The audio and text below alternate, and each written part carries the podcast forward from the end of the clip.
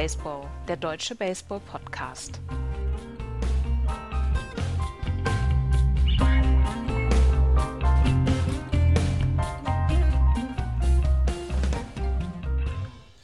Die MLB hat ihr Postseason-Schedule rausgegeben. Es sind nur noch fünf Wochen bis zu den äh, Wildcard Games. Am 5. Oktober wird das AL Wildcard Game äh, ausgespielt. Am 6. Oktober das National League Wildcard Game. Und dann ab dem 7. Oktober gehen die ALDS bzw. die NLDS los. Herzlich willkommen zu einer neuen Ausgabe von Just Baseball. Hallo Florian. Guten Tag. Ob Axel dazu kommt, das wissen wir zu diesem Zeitpunkt noch nicht. Der ist in Arbeit etwas untergegangen. Hallo Axel. Ähm, ja, das, das Postseason-Schedule ist raus und ab morgen werden wir die Erweiterungen von den Rostern sehen, von den MLB-Rostern. Das Problem aber ist, eine Regel, die ist letztes Jahr, äh, die letztes Jahr veröffentlicht worden ist, die ist erst dieses Jahr quasi richtig zur, zur Entfaltung schafft, ist, dass wir keine 40-Mann-Roster mehr haben werden. Also, dass wir nicht mehr fünf Catcher mit haben auf der Bank im September, dass diverse Rookie-Reliever noch mit eingesetzt werden. Es ist eine Änderung in der Regel. Ab morgen, es dürfen 28 Spieler mitgeführt werden. Das ist natürlich für viele Teams dann auch so ein bisschen schade, dass sie dann mehr Spieler nicht mitführen können, für viele Talente dann auch. Und dann wird der Platz auf der Bank schon relativ eng. Und das ist eine Regel, die eigentlich für letztes Jahr eingesetzt werden sollte. Letztes Jahr hat es kaum einen interessiert, weil wir halt nur 60 60 Spiele gesehen haben. Und jetzt ab morgen sehen wir das. Ja, ähm, ähm, und dringend. Also ähm, ich muss gerade, ich freue mich, dass morgen der 1. September ist, weil dann ein paar Werfer das Team der Giants verstärken kann, äh, weil schon gestern der Starting Catcher äh, äh, ähm, nicht, äh, der Starting Pitcher nicht äh, werfen konnte. Äh, Johnny Cueto ist auf die Covid-IL, oder nee, auf die Covid-Protokoll-List, das ist glaube ich nochmal eine andere. Und der äh, Starting Pitcher, der den heute Nacht gegen die Milwaukee Brewers werfen sollte, Alex Wood, ist auch auf die, ähm, äh, der ist tatsächlich dann auf die Covid-19 äh, Injured List.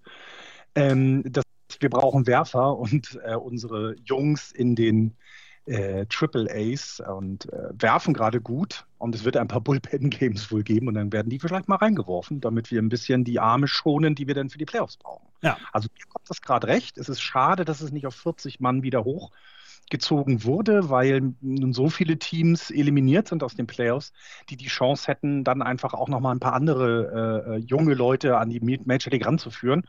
Aber gut, müssen wir jetzt mit leben. Ist ja dann auch okay.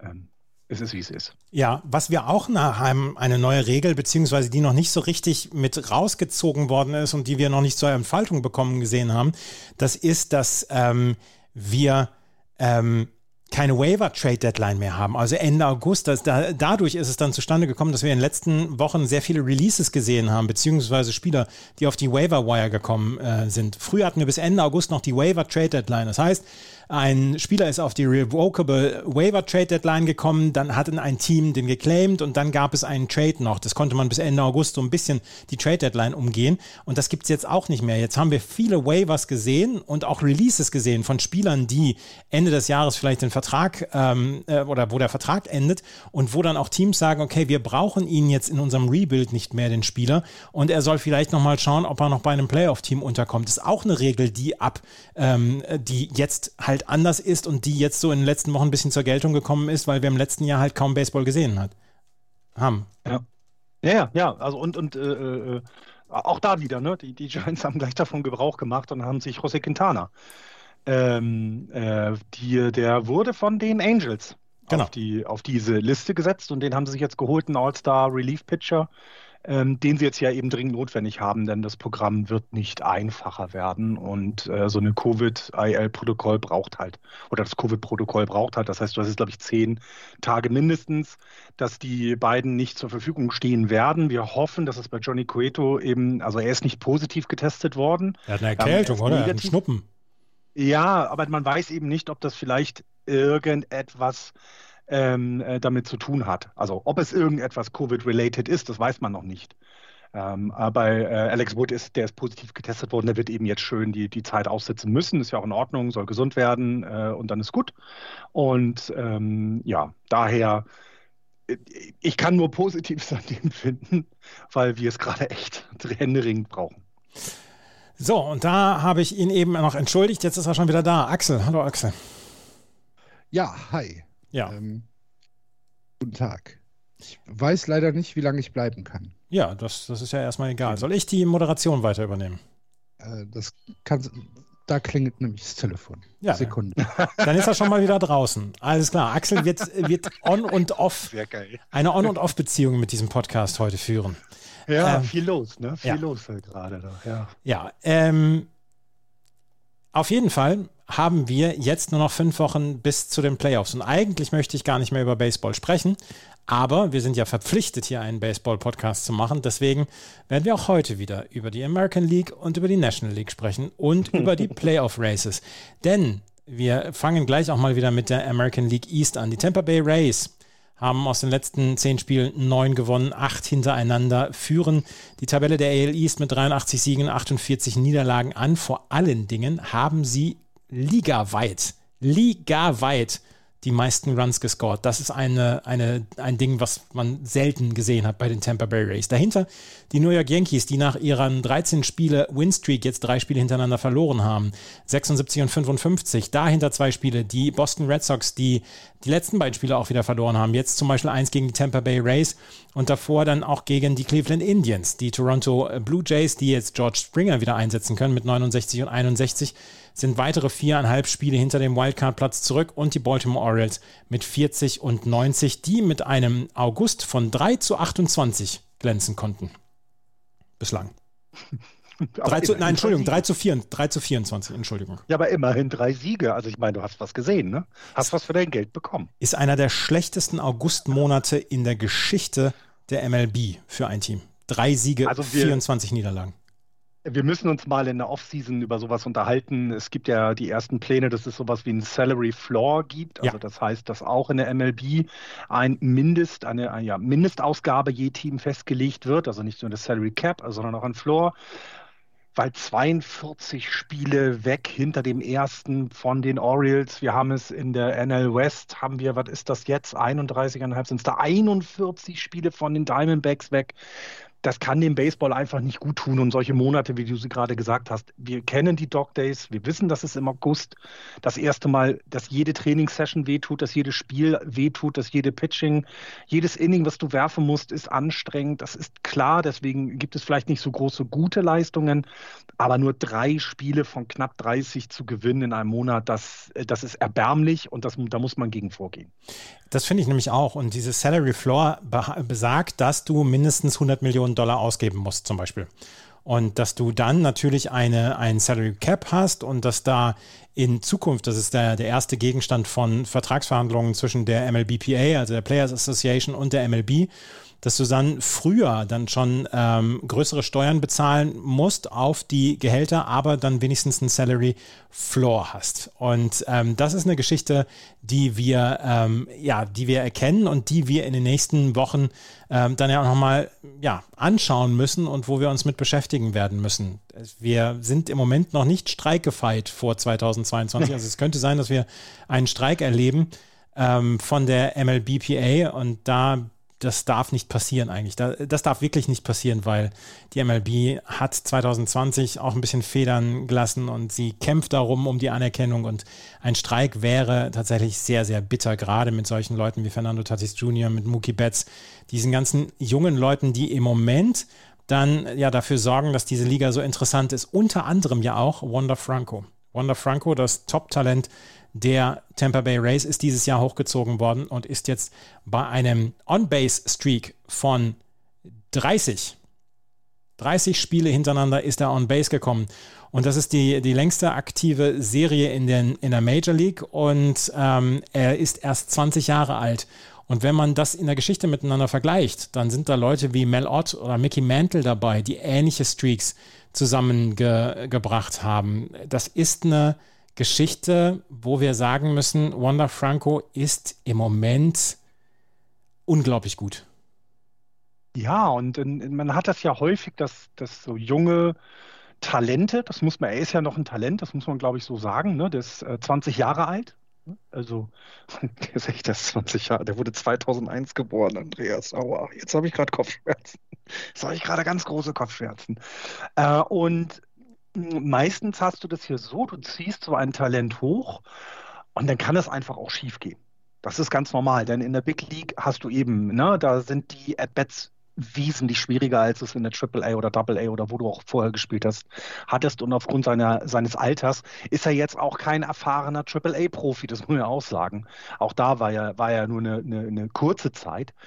Ähm, und eine der Dinge, die man häufig sieht, ist, dass dann sowas wie ähm, der, der Betting Average äh, runtergeht. Ne? Also die kommen mit einem 360er, 370er Betting Average werden sie hochgezogen aus der AAA und wups geht er runter und alles ist vorbei sozusagen. Ähm, ganz normal, weil eben, wie gesagt, das ist, das ist die Big Leagues und da, da kannst du das nicht mal eben so nebenbei alles machen, sondern das ist schon tatsächlich ähm, krass, was, wie, wie groß der Leistungsunterschied ist. Und wenn man sich jetzt eben anguckt, dass, der, dass er es schafft, 30 Spiele in Folge auf Base zu kommen. Und das heißt ja nicht, dass er 30 Mal einen Hit hatte oder sowas, sondern das ist ein, kann ein Hit bei Pitch sein, vor allem aber auch ein Walk. Dann ist, es, dann ist das bemerkenswert, finde ich. Also dann ist das wirklich bemerkenswert, weil ähm, das zeigt, dass er geduldig ist, dass er also nicht beweisen will, dass er diese, dieser großartige, tolle Spieler ist, der alle Bälle aus dem Stadion schlägt. Nein, er hat eben Geduld und kommt auf äh, on Base. Und das ist beim Baseball mit das Wichtigste. Ne? Du musst on Base kommen, damit deine Jungs dich nach Hause bringen können. Und das kriegt er derzeit richtig, richtig gut hin, ja. Er hat im Moment einen Betting Average von 2,72, 3,33er On Base Percentage, 4,41er Slugging. Er hat 213 At Bats jetzt gehabt für die Tampa Bay Rays in der Big League, 58 Hits. Er hat 18 Walks, 34 Strikeouts. Die Strikeout-Statistik bei 213 At Bats, 34 Strikeouts ist völlig im Rahmen und ist wirklich gut. Und für einen 20-Jährigen, dass der nicht nach mehr schwingt, das ist schon wirklich bemerkenswert. Aber wir müssen sagen, ich habe es eben gesagt, Sie haben die meisten Runs gescored in der kompletten Liga und ein Team, was in den letzten Jahren ja immer dann auch ähm, dadurch bekannt war, dass sie Small Ball gespielt haben, sind im Moment, ja, sind im Moment überragend gut. Und das ist etwas, womit ich nicht gerechnet habe. Sie sind nicht nur im Pitching gut, das Pitching ist hervorragend bei den ähm, Tampa Bay Rays. Vor allen Dingen haben sie unglaublich viele Pitcher, die sie einsetzen können. Ja, das Starting Pitching mag nicht so richtig gut sein mit Ryan Yarbrough, der Probleme hat, auch Josh Fleming hat Probleme ähm, und auch äh, Michael Walker hat äh, durchaus Probleme zwischendurch. Aber alle haben zwischendurch auch Starts gehabt, wo sie einfach der Follower waren nach einem Opener. Andrew Kittredge zum Beispiel, 46 Einsätze, viermal davon gestartet, 1,32er ERA. Colin McHugh, 29 Einsätze, fünfmal gestartet, 1,40er ERA. Matt Whistler, 24 ähm, Spiele gespielt, 1,98er ERA. Das Bullpen ist so, so stark bei den Tampa Bay Rays. Dazu kommt eine wirklich aus allen Rohren feuernde Offensive und die Boston Red Sox gestern im ersten Spiel hatten keine Chance gegen die Tampa Bay Rays. Ja, und wo du es gerade sagst, ne, die äh, Tampa Bay Rays haben in der, in der Statistik der Quality Starts, also was so ein bisschen die ein bisschen darstellen soll, wie gut der Starting Pitcher das Spiel geworfen hat und da eben unabhängig davon, ob er das Spiel dann am Ende als äh, gewonnen oder verloren bewertet bekommen hat. Da sind sie 27. in der Liga. Im äh, Earned, Earned Run Average zum Beispiel sind sie Fünfter in der Liga über den gesamten Bullpen. Also das zeigt eben, das ist nicht wichtig, dass sie äh, gute Starts hinlegen, sondern es ist wichtig, ja, dass sie im Ende versuchen, die Runs against unter einem gewissen Wert zu halten. Und selber feuern sie, wie du gerade gesagt hast, aus allen Rohren. Ich meine, 700 Runs haben sie jetzt gescored, 702 sogar genau. Äh, ja, völlig ungewöhnlich für die, für die, ähm, für die, also für das Team, das muss man so sagen.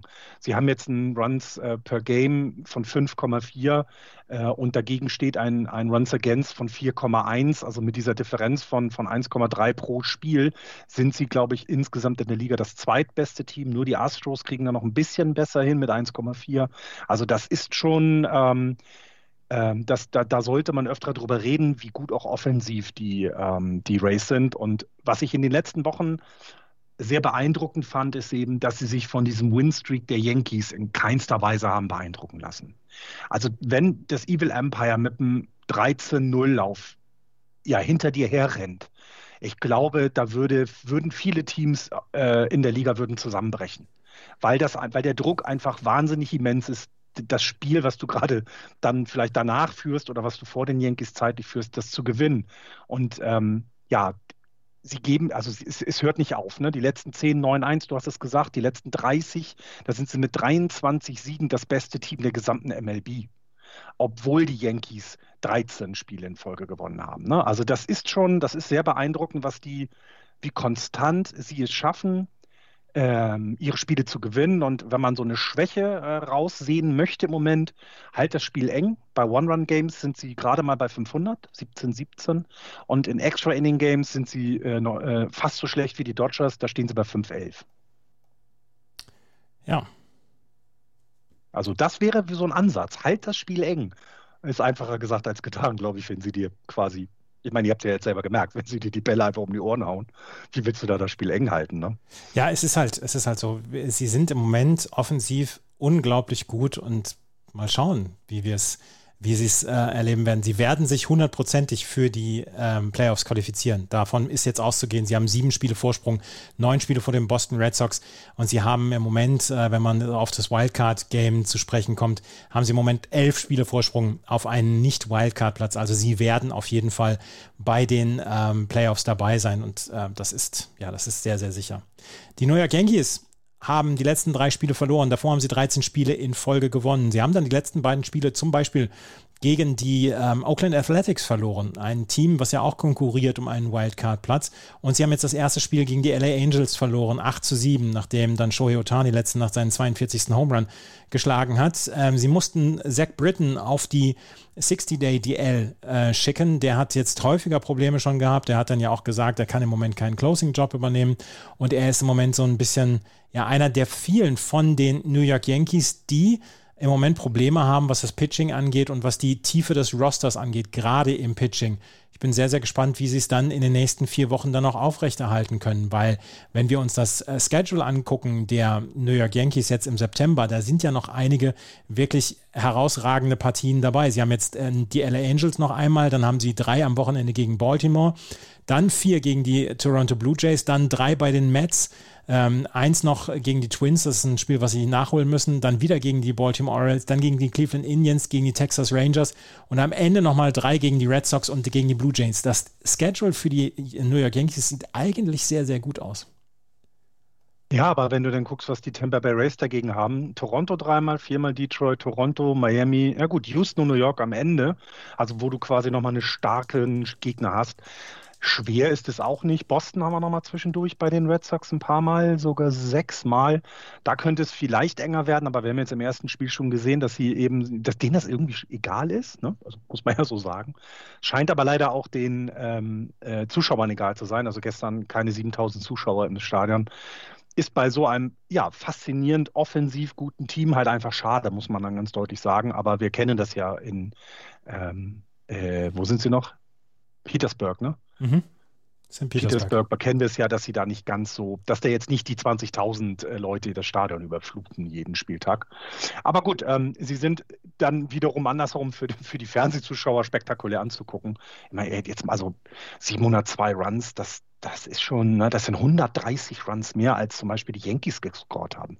130 Runs, das ist äh, ein Run mehr pro Spiel. Ne? Das ist schon beeindruckend gut. Ja, das ist in der Tat beeindruckend gut. Die New York Yankees also mit einem relativ soften Schedule Richtung der, ähm, des Endes der Saison. Können die Boston Red Sox da noch was ausrichten in den nächsten Wochen? Was sagst du also, denn als Außenstehender? Ja, ich, also ja, wir haben ja jetzt auch, da kommen wir nachher noch zu, äh, anderen Teams noch die Chance gegeben, sich zu beweisen. Und ähm, also ich finde es beeindruckend, also nein, beeindruckend ist jetzt zu viel, aber ich finde es gut, dass man zum Beispiel äh, als Red Sox die Serie gegen die Cleveland Indians und gegen die Minnesota Twins gewonnen hat. Jetzt die letzte Woche Texas Rangers. Da war eins, was ausgefallen ist, dann haben sie doch auch die Serie, steht noch offen, aber könnten sie gewonnen haben.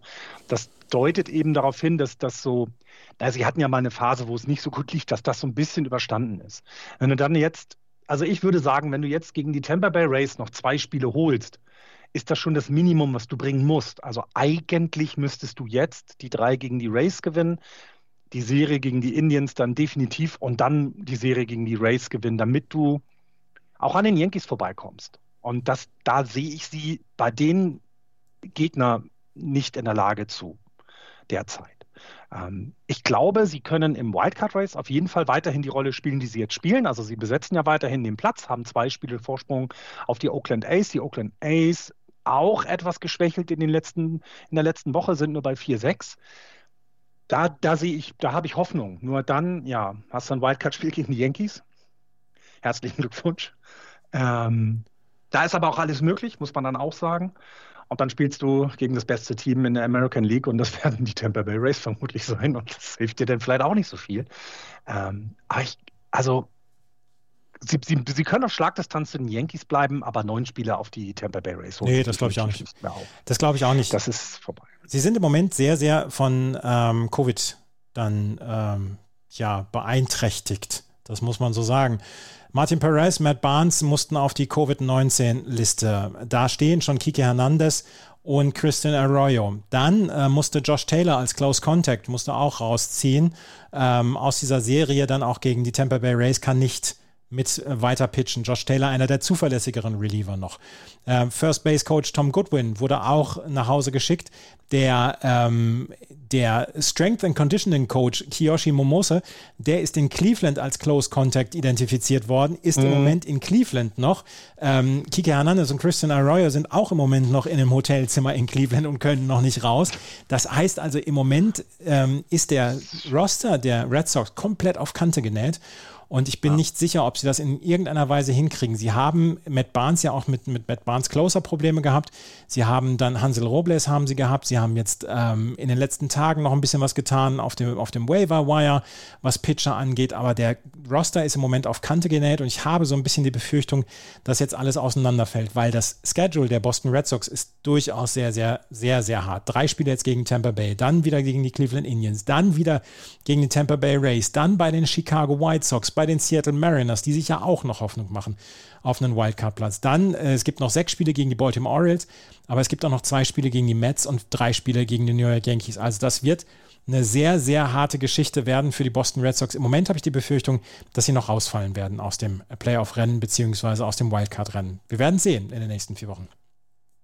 Ja, ähm, weißt du, hast du die Informationen, ähm, wie hoch der Im Impfstand bei den Boston Red Sox ist? Das Problem ist, sie sind noch nicht zu 85 Prozent durchgeimpft, deswegen haben ah. sie noch keine Lockerungen. Also es gibt noch keine ah, 85 genau. Prozent, okay. keine 85 Prozent Impfstatus bei den Boston Red Sox. Deswegen müssen Leute wie Kike Hernandez und Christian Arroyo dann auch zehn Tage rausbleiben aus dem Roster. Und ähm, da sind andere Teams dann schon weiter, wo die Spieler, wenn sie drei oder vier Tage hintereinander negativ getestet werden, dann auch wieder zurückkommen dürfen. Bei den Boston Red Sox, die diesen Impfstatus noch nicht erreicht haben, Zehn Tage. Ja, genau. Bei den, bei den Giants ist es eben so, sie sind schon seit Mai bei 85 Prozent im Team. Das heißt, sie hatten früh diese Lockerung, aber eben, das, ne, hilft ja nicht, dass du, wenn du selber positiv getestet wurdest, dass du runter, äh, dass du weg musst, klar. Und bei, bei Johnny Cueto war es ja wirklich nur eine Vorsichtsmaßnahme, dass sie ihn gescratcht haben. Es kann ja auch einfach nur eine Erkältung sein. Also wir sind ja auch in dieser Zeit und er hat selber, ich glaube, drei Kinder. Und wir alle wissen, alle Eltern wissen, wenn Kinder dabei sind, bringen sie Krankheiten mit. Das war schon so und wird immer so bleiben. Äh, und daher kann das auch hoffentlich da gut ausgehen. Wir haben nämlich zum Beispiel niemanden, wie du es gerade erklärt hast, die diese Kontaktpersonen waren, die dann auch in die Quarantäne müssen. Das, da sind wir ein bisschen verschont von. Ähm, aber zwei Starting-Pitcher, die ausfallen jetzt hintereinander, das ist schon hart. Und ja, bei Boston ist da tatsächlich nicht ähm, ich sehe gerade, aber bewertet sind sie gerade, äh, ja doch, äh, Platz 14 im Strength of Schedule, aber da sind dann auch Teams wie Arizona auf Platz 2, klar. klar. Alle, äh, gegen die sie spielen, sind besser. Ähm, San Diego noch mit am härtesten bewertet, weil die noch zehn Spiele ja. gegen die Giants haben. Dodgers auch noch vor den, vor den ähm, äh, Dings. Und jetzt gucke ich mal, Oakland hat noch sechsmal Houston, dreimal Sox. Das ist hart. Und siebenmal die Mariners. Ach du meine Güte. Auch nicht einfach. Ja, und die Yankees, die tauchen dann schon weiter unten auf. Was ja. das Strengths of Schedule angeht. Wir haben es gerade, gesehen, ja. Ja, also das ist schon, also ja, das äh, tatsächlich, da ist das, da sind diese, diese Spiele jetzt mit, du musst jetzt, haben wir früher waren es die Dog Days, wo so ein bisschen, ne, dieser, dieser Sand im Getriebe ist, man ist ein bisschen müde, das ist dies Jahr dann, kann man anders bewerten. Ne? Dann sagt man eben, ja, du musst jetzt eben so eine Covid-Ausbruch, will ich es ja nicht nennen, aber so eine Infektionskette, sagen wir mal, vielleicht eine kleine, musst du halt jetzt überstehen ja, drücken wir die Daumen, ne, dass das gut klappt, dass das vor allem für alle gesundheitlich gut ausgeht. Ich glaube, das sollten wir als erstes sagen. Und dass sie dann in voller Stärke auch zurückkommen können. Und hoffen wir, dass es nur zehn Tage sind und dann greifen sie weiter an mhm. und haben noch nicht alles verspielt, hoffentlich. Weil ja du selber gesagt hast, Ace und Mariners sind noch hinten dran. Die Toronto Blue Jays können jetzt endlich George Springer wieder einsetzen. Sie wollen wieder ins Playoff-Rennen zurückkehren. Aber wir haben eine Frage auf Twitter bekommen. Robbie Ray hat jetzt mehr als 30 Strikeouts in den letzten drei Spielen gehabt, hat eine, ein ERA von 2,71 in dieser Saison, 26 Spiele gepitcht für die Toronto Blue Jays, 159 Innings, einen 2,71er ERA. Ist er äh, Cy Young Material? Ist er Cy Young fähig, beziehungsweise könnte man ihn Cy Young Award überreichen? Und da sage ich, er ist auf jeden Fall absolut in der Verlosung. Da ist noch Garrett Cole dabei. Der hat nur 24 Starts, aber ein 280er ERA. Wir haben natürlich Robbie Ray. Wir müssen auch über vielleicht Nathan Jovaldi sprechen. Lance, Lance Lynn, Lynn ja, also natürlich. Ähm, also, Lance Lynn hat allerdings auch erst 135 Innings da, aber ein 259er ERA. Und äh, wir können über einige Spieler sprechen, aber gerade in der American League, in der National League ist das eine ganze Ecke diffiziler noch, aber gerade in der American League, warum nicht Robbie Ray? Er hat schon eine ja. längere Karriere jetzt, er hat äh, schon über 115 ähm, Spiele mit einer Wertung gehabt, beziehungsweise 183 Spiele in seinem Leben gestartet für die ähm, unter anderem Toronto Blue Jays, früher dann auch für die Arizona Diamondbacks und natürlich ist er mit dabei in der Verlosung. Und er hat noch nie eine Stimme bekommen für den Cy Young Award und er wird sicherlich dieses Jahr die ersten Stimmen Diese, bekommen. Ja, definitiv. Und dann eben, wie du selber gesagt hast, auch absolut verdient. Ähm, sein Whip ist äh, ähm, von, also ne, Garrett Cole hat einen Whip von unter 1, 0,99. Das ist noch ein bisschen besser, aber er steht bei 1,01. Also das heißt, dass, äh, wenn man diese Zahlen sich betrachtet, das ist schon fantastisch. Ne? Er hat, was, was haben wir hier? 38 Walks bei 202 Strikeouts. Dankeschön. Also das, das, das sind Sachen, die können sich absolut sehen lassen. Und der muss Stimmen bekommen. Sollte er das nicht bekommen, ist irgendwas an dem System falsch. Ja. Kommen wir in die American League Central. In der American League Central führen die Chicago White Sox nach wie vor mit 10 Spielen Vorsprung. 76 und 56. Die White Sox können austrudeln Richtung Playoffs. Dahinter die Cleveland Guardians Indians 64-64, 10 Spiele zurück, 8,5 Spiele zurück auf den Wildcard-Platz. Die Detroit Tigers mit 62 und 70, 12,5 Spiele auf den Wildcard-Platz zurück die Kansas City Royals mit 59 und 71 und die Minnesota Twins mit 58 und 73. Ich habe jetzt im Moment keine wirkliche Geschichte zu den Chicago White Sox. Du? Nein, also das, ja, was sollen wir da jetzt auch zu der Division und alles sagen? Wir müssen bei den White Sox gucken, dass sie das Einzige, was man sagen kann, die müssen einfach die Intensität weiter hochhalten. Dann, wir haben ja schon häufig gesehen, Teams, die es einfach in die Division hatten, hatten es in den Playoffs dann schwerer, weil quasi der Druck da dann sich plötzlich komplett aufbaut. Ähm, da müsste man gucken, dass man die, Intens äh, die, die, Intensität einfach hochhält. Aber sie können jetzt ihre Pitcher schonen. Sie können, ähm, ja, sie können auch mal eben eine Serie dann eben, keine Ahnung, was machen. Also es ist nicht mehr schlimm. Ähm, da passiert nichts mehr. Und zu dem Rest, wie gesagt, auch im Rest der Liga gibt es für mich jetzt so keine Geschichten, die mir aufgefallen sind. Ich skippe mittlerweile tatsächlich auch Spiele, wenn irgendwie die Royals gegen die Tigers spielen wenn die irgendwie, keine Ahnung, wenn das 7-3 ausgeht, das gucke ich mir dann nicht mehr an. Wenn das 7-6 ausgeht, schon, weil enge Spiele sind immer schon ganz nett anzugucken.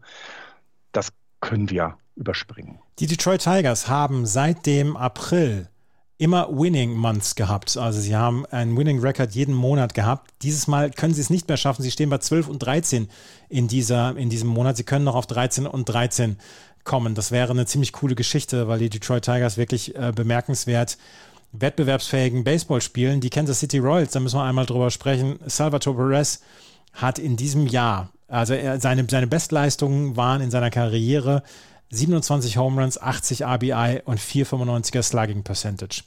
Und er ist im Moment ähm, bei 38 Home Runs, 94 RBI und einem 5,44er Slugging Percentage. Salvatore Perez haut alles kurz und klein in dieser Division, beziehungsweise bei den Kansas City Royals.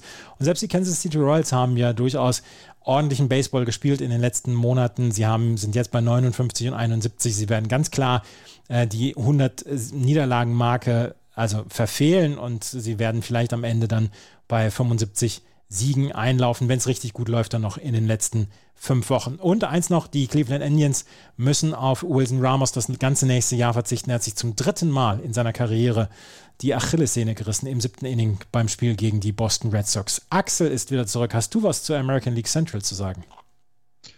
Hallo erstmal. Guten Tag. Ähm, die White Sox 40 Runs in den letzten vier Spielen, wobei sie bei einem Spiel überhaupt nicht gescored haben. also 40 Runs in drei Spielen, das ist okay. Und haben immer noch 40 Runs weniger als die Tampa Bay Rays in dieser Liga. Das ist richtig, aber die Tampa Bay Rays, ich hoffe, dass ihr darüber schon gesprochen habt. Ja. Dass klar. ich da nichts zu sagen muss. Nein, musst du nicht. Musst du nicht. Gut.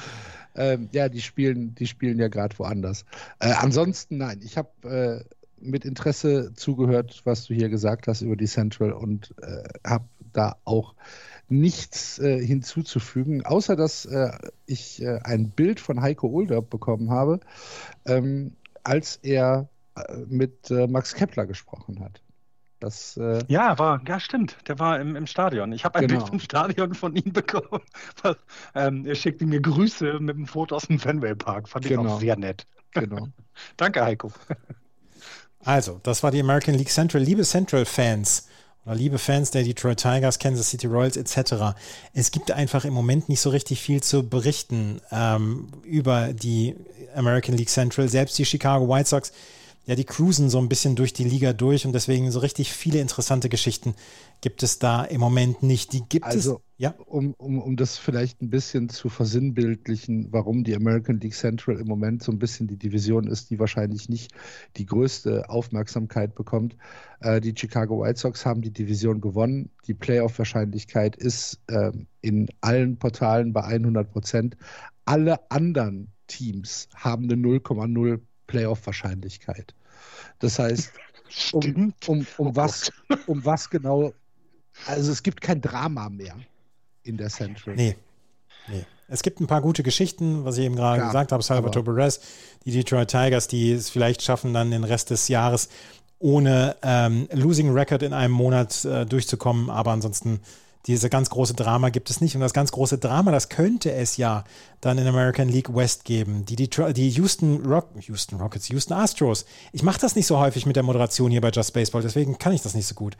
Die Houston Astros führen mit 78 und 53. Dahinter, sechs Spieler dahinter, die Oakland A's mit 72 und 59. Die Seattle Mariners 70 und 62. Die LA Angels mit 65 und 67 und ganz hinten die Texas Rangers mit 46 und 85. Und da lohnt sich wahrscheinlich ein Blick Richtung ähm, Wildcard-Rennen. Die Oakland A's im Moment zwei Spiele zurück auf die Boston Red Sox auf den zweiten Wildcard-Platz. Die Seattle Mariners im Moment bei viereinhalb Spielen zurück, haben allerdings beide, sowohl die A's als auch die Seattle Mariners aus den letzten zehn Spielen nur vier gewonnen. Da waren sogar die Boston Red Sox besser mit sechs und vier aus den letzten zehn Spielen.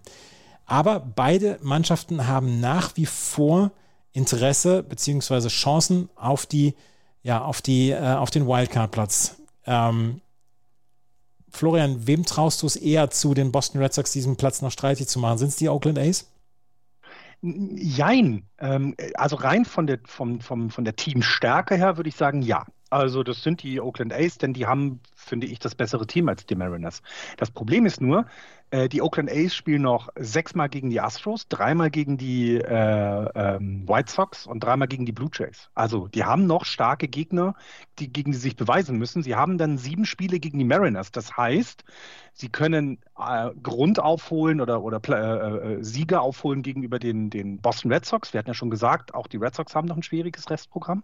Ähm, aber vor allem diese sieben Spiele gegen die Mariners sagen mir eigentlich, ah, da wird Seattle schon schwer haben, noch an den, an den, an den, an den A's vorbeizukommen. Das traue ich ihnen nicht zu. Sie haben es ein bisschen leichter. Sechs Spiele gegen die Angels, sechs Spiele gegen die Diamondbacks, was ich eine bodenlose Frechheit finde. Und drei gegen die Royals als, als quasi easiest Opponents äh, in den restlichen 30, 31 Spielen. 30 Spiele haben sie sogar nur noch. Also ich, ich sehe da die Chancen, wenn ein wenig bei, bei Oakland. Und wir haben ja gerade bei Boston gesagt, ich glaube, Boston muss jetzt diese zehn Tage Covid-Panik oder, oder Covid-Probleme äh, da überstehen stehen. wenn sie das schaffen und nicht allzu viel Grund aufgeben, dann glaube ich, ist das gesettelt, weil die, die Wahrscheinlichkeit, die Axel gerade, die Playoff-Wahrscheinlichkeit bei den White Sox ja bei, bei 100 Prozent gesehen haben, die steht bei den A's gerade bei 16,9 Prozent. Also ne, die, die Boston Red Sox stehen bei knapp 80, 78 Prozent und die, die A's bei 17. Möglich ist es, aber da muss jetzt, da muss jetzt was passieren. Ne? Kannst nicht mal auf die lange Bank schieben. Die Oakland A's allerdings offensiv in den letzten 30 Tagen zum Beispiel wirklich schwach. Starling Mate sticht da heraus. Der hat eine wirklich gute Zeit im letzten Monat gehabt mit einem 361er on Base, äh, 63er Average, 386er on Base Percentage. Aber Mark kann ja zum Beispiel 1,55er Average, Elvis Andrews 1,97er Average, auch Matt Olson, Matt Chapman unter 2,50er Average in den letzten 30 Tagen, auch wenn beide sehr häufig on Base kommen. Matt Olson mit einem 382er on Base Percentage, Matt, Matt Chapman mit einem 372er on Base Percentage. Wenn wir uns das angucken, was das Pitching angeht, der letzten 30 Tage bei den ähm, Oakland A's, dann sehen wir, dass wir ähm, Frankie Montas eine sehr, sehr starke Phase hat, auch Paul Blackburn eine starke Phase hat in den letzten ähm, Wochen, aber mit James Caprillian, Cole Irvin und Sean Manaya sind Spieler dabei, die durchaus rumgeschubst wurden. Auch Birch Smith zum Beispiel. Also bei den Oakland A's wackelt es so ein bisschen, Axel, oder wie ist dein Eindruck? Ja, absolut. Mein Eindruck ist der gleiche. Ich ähm, bin mir auch nicht hundertprozentig sicher, ob äh, die Oakland A's im Vergleich zu den Seattle Mariners die besseren ähm, Chancen haben. Florian hat ja schon äh, den Schedule angesprochen und meines Erachtens ist der Schedule sehr, sehr deutlich in favor der, der Mariners. Auch wenn man sich die letzte Woche anschaut, äh, dann haben, haben die Mariners nochmal drei Heimspiele gegen die Oakland A's. Die A's müssen dann für die letzten drei Spiele ähm, nach Houston nochmal, haben also einen sehr, sehr schweren Roadtrip zum, zum Ende der Saison. Und äh, die Seattle Mariners haben halt Heimrecht äh, zuerst gegen eben jeden angesprochene Oakland A's und danach gegen äh, die Los Angeles Angels of Anaheim, für die die Saison aller Voraussicht nach Ende September schon lange austrudelt. Also für mich ist dieser äh, Strength of Schedule hier sehr, sehr deutlich in Richtung der Seattle Mariners. Und dazu kommen die angesprochenen Schwierigkeiten, die du hast äh, also die du angesprochen hast. Und die Oakland Athletics haben dann das Problem, was ein Small Market Team immer hat. Äh, sie haben halt nicht die Breite, um irgendwas wirklich adäquat zu ersetzen, wenn dann mal gestruggelt wird. Sie haben nicht die Möglichkeit, drei, vier Positionen vielleicht gleichzeitig zu ersetzen, gleichwertig zu ersetzen. Sie haben nicht die Möglichkeit, ähm, beliebig äh, Spieler aus, den, aus dem Minor League-System zu ziehen, weil sie halt ihre Assets relativ früh abgeben müssen, um halt überhaupt in der Major League mitzuhalten. Auch wenn das Farmsystem der Ace ähm, bei weitem nicht das schlechteste in der, in der MLB ist. Aber ich tue mich im Moment sehr schwer damit, die Oakland Ace in den Playoffs zu sehen. Ähm, wenn wir uns darauf einigen müssen, dass das zweite Team aus der Central kommt, dann wäre mein Geld. Aus der West den, kommt. Bitte? Aus der West kommt. Aus der West, Entschuldigung, aus der West kommt. Dann wäre mein Geld bei den Mariners.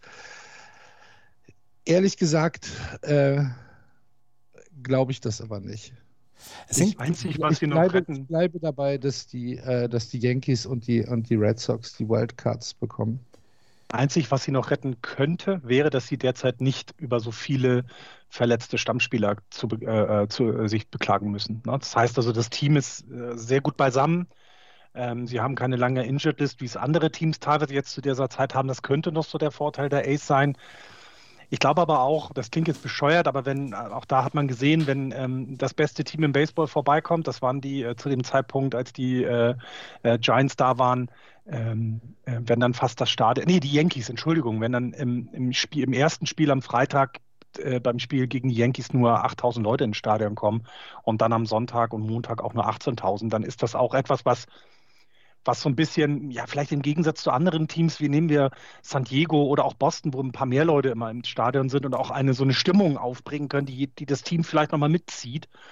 Und wenn du dann dich am, da ganz am Ende nochmal diese harten Serien, ne, Seattle äh, und Houston jetzt angesprochen, also die, das, das, ich glaube, das kann dann auch einfach ja, es könnte auch helfen, aber irgendwie scheint da so der, der Link gerade sich zu verlieren, hatten wir aber letzte Woche ja kurz auch schon angesprochen. Also mhm. es gibt noch sieben Spiele der Oakland A's gegen die Seattle Mariners und drei Spiele der Seattle Mariners Mitte September gegen die Boston Red Sox. Da könnte eine große Entscheidung dann mhm. herbeigeführt werden, wer denn jetzt den zweiten, zweiten, zweiten Wildcard-Platz holt neben den New York Yankees. Wir gehen davon aus, dass die New York Yankees den ersten Wildcard-Platz belegen und dann Axel in der Nacht vom 5. auf den 6. Oktober AL Wildcard Game New York Yankees gegen Boston Red Sox. Kann passieren. Es wird, also wenn, wenn es so ist, dann wird es passieren, wenn die Red Sox sich an diesen zweiten Wildcard-Platz klammern. ja. Gottes Willen. Aber es ist also, ja nur ein, na, es ist ein Spiel, es, ne? Es ist ein haben, Spiel. Eben. Also erstens ist es ein Spiel und zweitens, ähm, ich weiß nicht, ob ihr es eben angesprochen habt, also für mich sind die, die Blue Jays da auch noch nicht aus der Rechnung raus. Ne? Ja, wir haben es eben auch schon gesagt. Das sieht man gerne. Ja. Tatsächlich, ich habe gerade gesehen, die sind genauso viele Spiele weg auf den Wildcard-Platz für die Mariners und die reden wir quasi schon in die Playoffs. Bei den Blue Jays haben wir es irgendwie übersehen, aber das zeigt auch so ein bisschen, dass sie ja übersehen werden dieses Jahr so. Na, ne? sie, mhm. sie, sie, es ist komisch, weil du hast ja recht. Auch die, die sind da nicht rauszunehmen, ne? Klar. Nee, tatsächlich nicht. Tja. Wir werden sehen. Zu den Houston Astros habe ich jetzt im Moment noch nichts zu sagen, beziehungsweise habe ich nicht viel, außer dass sie ähm, in den letzten, also zwischen 1962 und 2016 haben sie es ein einziges Mal geschafft, 100 Spiele zu gewinnen. Sie haben tatsächlich jetzt noch eine Außenseiterchance, zum vierten Mal hintereinander äh, 60, 100 äh, Siege zu schaffen. Da müssten sie allerdings jetzt von ihren letzten neun, äh, 31 Spielen 22 gewinnen. Es ist nicht unmöglich, aber. Nein. Nein. Ja, 22 zu 9. Nein. Aber es geht schon. Das geht schon. Nein, nein, machen sie aber nicht. Punkt. Ich will das nicht. Deswegen sage ich nein. Das, man muss auch mal auf mich hören. Ja. Mhm. Shohei Otani, ist er vielleicht wirklich komplett überschätzt, weil in seinen letzten 30 Spielen offensiv nein, hat er einen 206er Hitting Average, äh, Betting Average, nur vier Home Runs. Er hat jetzt 42 Home Runs. Ich habe heute eine Tapete von Artikel gelesen auf, auf ESPN, ob das die größte Saison aller Zeiten ist. Und dann wurde es mhm. verglichen mit Babe Ruth und mit Mike Trout etc. Mike Trout hat in seiner Rekordsaison 45 Home Runs geschlagen. Und wir haben Ende August und Shohei Otani ist bei 42 Home Runs. Ja. Das ist schön. Ja. MVP, würde ich sagen, gerade auch dadurch, dass er ähm, seine Pitching-Leistung verbessert hat. Ich glaube, da kommst du an ihm fast nicht vorbei, wenn du jemanden hast, der, äh, der in der Liste äh, bei ESPN als Designated Hitter, Designated Hitter geführt wird und die meisten Siege für sein Team als Pitcher eingefahren hat. Das sieht sehr lustig aus, wenn da steht Shohei Otani, Designated Hitter, 8 Wins und 127 Strikeouts. In die EA jetzt bei genau 3.0. Ähm, dann, du hast gerade die offensiven Leistungen angesprochen. Ähm, es sind ja auch nicht nur die 42 Home Runs, die äh, so erstaunlich und überragend sind. Ich glaube, wir haben schon Spieler gesehen, die 42 Home Runs hatten. Ähm, das, das passiert und das ist nun mal er, aber er hat auch 20 Stolen Bases. Also das noch dazu, finde ich, macht das Ganze äh, rund und äh, ich, ich würde jetzt wenig wissen, welcher Spieler, also er wird sehr viele Stimmen im MVP-Race bekommen, dass sein Team nun kein Winning-Team ist. Ja, kann er ja nur nichts für. Er tut alles, dass es nicht so ist. Ich meine, sein Wins above Replacement ist gerade bei 4,3, also er bringt schon ein paar Siege mit. Insgesamt sieben halt übrigens. Alleine tragen. In, insgesamt sieben übrigens, weil er ja in zwei Statistiken Ach ja. Wins above Replacement Ach ja, er muss ja auch noch pitchen, stimmt, habe ich gesehen. Richtig. Ach du meine Güte, stimmt, 3,7 plus 4,3. Ach, bei 8 ist er jetzt schon. Bei 8 ist er jetzt schon. Das heißt, alleine der Herr Otani bringt acht. Ja gut, er hat auch acht ja. Siege in seiner Win-Statistik. Ja, wobei, wobei das, man, man muss es ja so ein bisschen kombinieren, weil das hatten wir ja dann auch noch nicht, dass jemand Hitter und Pitcher ist. Er pitcht, wenn er pitcht, dann hittet er ja auch dann schlägt ja. er ja auch. Deswegen, was muss man so ein bisschen kombinieren? Deswegen sind wir, glaube ich, bei etwa 7, 7,1 oder so mhm. bei Wins above Replacement für Shohei Otani. Aber es ist ja trotzdem nicht so schlecht. 42 Home Runs hat er geschlagen, der zweitbeste in der Liga, nee, in der American League. Das ist Vladimir Guerrero. Der hat nämlich äh, 38 Home Runs und Salvador Perez hat auch 38 Home Runs. Ähm, und Fernando Tatis Jr. hat 36 Home Runs. In der National League kommt gar keiner an Shohei Otani ran, was seine Home Runs angeht. Er hat 90 RBI, 67 Walks, 159 Strikeouts, 20 Stolen Bases dann ja auch noch. Der hat noch ein Base Percentage von 3,62. Das ist ja unfassbar. Es ist tatsächlich irgendwie so Videogame Baseball, ne? Ja, so ein Cheatcode hat er irgendwo, ne? Was er, was, er, was er teilweise macht. Also, Aber mit Cheatcode, also weil sonst geht das nicht. Ja. Es ist schon, es ist schon äh, tatsächlich ein Phänomen. Und wenn du dir anguckst, wie Shohei Otani ja auch gebaut ist, also das ist ja jetzt nicht etwas, wo man, oder er ist ja nicht gebaut, dass du sagst, ähm, der, der, der stiehlt zum Beispiel Bases. Ne? Das ist ja eigentlich ist komplett atypisch. Ja. Ähm, und es ist ihm egal. Du machst ja gerne den Vergleich mit der Hummel. ne? Und ähm, das ist halt ähm, wirklich, man kann es nicht anders sagen, ein absolutes Phänomen. Und ich finde diesen ESPN-Artikel, ich habe ihn auch gelesen, ähm, auch gar nicht übertrieben. Weil es natürlich, natürlich ist es amerikanisch und natürlich ist es, ja, es ist, ne, wir müssen hier, wir müssen hier eine, eine, eine, harte Schlagzeile haben und so weiter. Aber wenn man sich das wirklich überlegt, dann ist dieses, die Gesamtleistung, die er an den Tag legt, über diese gesamte Saison betrachtet, nichts anderes als, ähm, als unfassbar. Also ich, und auch noch nie so da gewesen. Das ist ja auch ja, für uns ich, etwas, ne? Das ist so noch nie da gewesen, ne? Du kannst es ja mit nichts vergleichen. Ich kann, ich kann, ich kann es tatsächlich nicht irgendwie seriös einordnen. Das ist halt zu krass. Ist halt schon. Und die Frage, also wenn man sich jetzt, ich meine, wir können ja mal irgendwann am Ende der Saison über die Angels reden, wenn man sich überlegt, dass sie jetzt fünf Spiele hinter den hinter den Mariners sind. Das ist, ne, sie sind negativ und das klingt auch viel. Aber stellen wir uns vor, Mike Trout wäre nicht verletzt gewesen. Hätte es ja auch sein können, dass in dieser ah. Saison vielleicht mal eine Winning Season rauskommt. Ich weiß ich nicht, Florian, weil die Statistik sagt da was anderes. Ja, klar. Die Statistik ja sagt, dass die Angels mehr Spiele ohne Mike Trout gewinnen als mit Mike Trout. Tja, dass, dass Mike Trout der Klotz am Bein der Angels ist, den Verdacht hatte ich schon seit ein paar Jahren. Wir, wir wissen, wir wissen beide, dass ich das so nicht meine, Andreas. Aber es ist halt, es ist, wäre halt spannend, was, was wäre passiert, wenn, ne? das ist ja immer spannend. Ähm, und ich, mir fällt auch im Moment, also natürlich gibt es tolle Leistungen insgesamt äh, bei den, bei vielen, vielen Teams. Ähm, ich also ich meine, am Anfang die, die Leistung von JD Martinez von den Red Sox, auch Vlad Guerrero Jr. bei den Blue Jays macht einiges. Ähm, du kannst bei den White Sox kannst du dir ein paar Spieler rauspicken, ähm, die eine tolle Saison hinlegen. Aber es ist eben, und das ist das, was, was ich eben meinte, du kannst das, was Shohei Otani macht, ja mit niemandem vergleichen. Also entweder kriegt er eine besondere, nur für ihn geschaffene Kategorie, die er dann auch immer gewinnen wird, oder er zermarmelt einfach die MVP-Wertung, weil ich ich wüsste im Moment wirklich nicht, welches der Most Valuable Player außer Otani sein kann in der American League. Da fällt mir keiner mehr ein. Das Problem bei, bei der MVP-Wertung ist natürlich, dass es ähm, gerne, auch wenn es vielleicht gar nicht der Sinn der Sache ist, aber gerne auch am Teamerfolg mit, mitgewertet wird.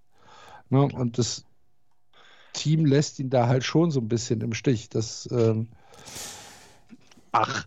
Ja, wobei, wobei man ja auch sagen muss, Anthony Rondon verletzt und Mike Trout. Es, ähm, die Gerüchte werden immer lauter, dass ähm, ähm, Mike Trout vielleicht für den kompletten Rest der Saison ähm, ausfallen wird, weil er hat jetzt ähm, Base Running gemacht und danach hatte er wieder Probleme mit der Wade gehabt und ähm, Joe Madden hat gesagt, in den nächsten Tagen entscheidet sich, ob wir die Saison abschließen für Mike Trout. Und ganz ehrlich, das kann ja nur, kann ja nur gut sein für Mike Trout. Irgend, er würde wahrscheinlich 15 Spiele vor Schluss wieder reinkommen, wird noch ein paar ja, Tickets was? verkaufen. Für was? Ja, für nichts, genau. Für sich. Für was? Genau. Genau. genau. Für sich. Nur. Und dann kriegt genau. er noch, dann kriegt er irgendwie einen Ball an den Arm oder an den Ellenbogen, ja. bricht er sich und dann passiert irgendwas Doofes wieder, was den Angels halt immer passiert. Und ähm, deswegen ist es wahrscheinlich besser, wenn man die Saison einfach jetzt abschließt für Mike Trout und nächstes Jahr macht er weiter bei seiner Rekordjagd. Ja, es ist ja, glaube ich, das erste Mal, dass er etwas länger ausfällt. Ne? Wir ja. hatten 2018, sehe ich, 2017 äh, hat er nur 114 Spiele gemacht, also hatte auch ein paar Stints dann auf der Injured List, aber sonst ist er hier jemand, der sehr stabil immer seine Spiele spielt. Und wir wissen auch, dass der A noch ein paar Jährchen seinen Vertrag da bei den Angels erfüllen kann. Und rein so von den Leistungen her würde ich mal vermuten, gehört er auch zu dem oberen Drittel in der Liga. Ähm, deswegen, ja, lasst ihn bitte ausruhen, macht keinen Quatsch. Äh, äh er soll nächstes Jahr gesund zurückkommen. Ich glaube, sein Ehrgeiz ist da, dass er spielen will. So stelle ich mir das bei ihm vor. Und da muss man jetzt ganz, ganz viel auf ihn einreden, dass man doch echt ernsthaft ja, macht einen Schlussstrich und dann gucken wir uns nächstes Jahr alles ganz gemütlich wieder zusammen an. Und dann greift er an und dann, ich meine, One-Two-Punch, äh, Otani, Trout, wie geil ist das? Also da freue ich mich jetzt schon drauf. Und dann Run, Run Run. Ja, das wäre dann ja, das ist mir egal. Ich will nur Trout und Otani sehen. Ich gucke die Angels ja eh dann nur, wenn sie gewinnen. Dann lasst uns mal in die National League East rübergehen. Die Atlanta Braves führen mit 70 Siegen und 60 Niederlagen. Dahinter die Philadelphia Phillies 67 und 64. Dreieinhalb Spiele zurück, drei Spiele auch hinter dem Wildcard-Platz. Die New York Mets mit neun Siegen und 20 Niederlagen seit der Trade Deadline äh, etwas zurückgefallen, 63 und 67. Die Washington Nationals bei 55 und 75 und die Miami Marlins bei 55 und 76. Ich möchte als, als erstes gerne über die New York Mets sprechen, weil da ist ja schon wieder Großartiges passiert. Axel atmet durch. Javier Baez. Sie können es nicht lassen. Nee, Sie können es nicht lassen. Es ist aber auch, das ist aber auch eine Drama Queen, die, die New York Mets. Das ist der Wahnsinn. Die ähm, Mets sind in den letzten Wochen ausgebuht worden. Und wenn man sich ihr Spiel in den letzten Wochen was, seit der, seit der Was eine Überraschung. ja, seit der Trading Deadline anguckt. eins nicht gerechnet hätte. Sie wurden ausgebuht. Auch Javier Baez nach Strikeouts etc. wurde ausgebuht. Haben wir es nicht gesagt? Ja. Ja. Jedenfalls haben sich die New York Mets-Spieler, allen voran Javier Baez und Francisco Lindor, gedacht: Mensch, da drehen wir mal den Spieß um. Und dann macht, da haben sie sich was ganz Schlaues einfallen lassen. Da haben sie nämlich gestern, äh, im, nee, am, Sonntag, am Sonntag nach dem Spiel oder während des Spiels, haben sie als Jubelgeste, also die Boston Red Sox zum Beispiel, winken immer in die, in, ins Dugout, wenn sie einen Hit machen. Allein, weil das ist, das ist Anfang der der Saison von Franchi Cordero veranlasst worden und seitdem winkt jeder, wenn er einen Hit hat. Die New York Mets haben gedacht, ach Mensch, das machen wir anders und das machen wir ein bisschen, ja, da machen wir ein bisschen Salz dran und äh, haben einfach die Daumen nach unten gemacht. Einfach um die Zuschauerinnen und Zuschauer zu spiegeln, die sie ja ausgebuht haben. Und das ist gar nicht gut bei den Fans angekommen. Und das ist auch gar nicht bei der ansonsten so geduldigen Presse in New York angekommen. Um sie spüren zu lassen, wie es sich anfühlt. Ja. Meinte Javier Bass. Ja. So, jetzt ist natürlich die Sache, dass die Leute, die ins Stadion gehen, dich bezahlen. Javier. Deine hunderten Millionen, die du anhäufst über die Jahre, werden bezahlt von den Leuten, die ihr Geld dafür geben, dich spielen zu sehen. Die 15 Dollar für ein Bier ausgeben. 15 Dollar für ein Bier ausgeben, nein, die nein, sich vielleicht ey. sogar dein Trikot kaufen für 120 Dollar. 140. ja. Und ich sehe da tatsächlich einen qualitativen Unterschied. Wenn Fans boost, Gut gesagt. Hast du gut gesagt. Und wenn ein Spieler so auf das Publikum, also keine Ahnung. Ich, also die Geschichten, die äh, Geschichten finde ich. Wo anders, wenn nicht bei den Mets? nee, das, das, das glaube ich eben nicht. Und ich glaube, ich habe jetzt auch rausgefunden, also das, das tut mir sehr leid. Aber ich habe jetzt rausgefunden, warum es in den letzten Jahren bei den Chicago Cubs nicht lief. Und das liegt an einem Spieler wie zum Beispiel Bias. Das tut mir jetzt sehr, sehr leid, dass ich so auf ihn rumhacke.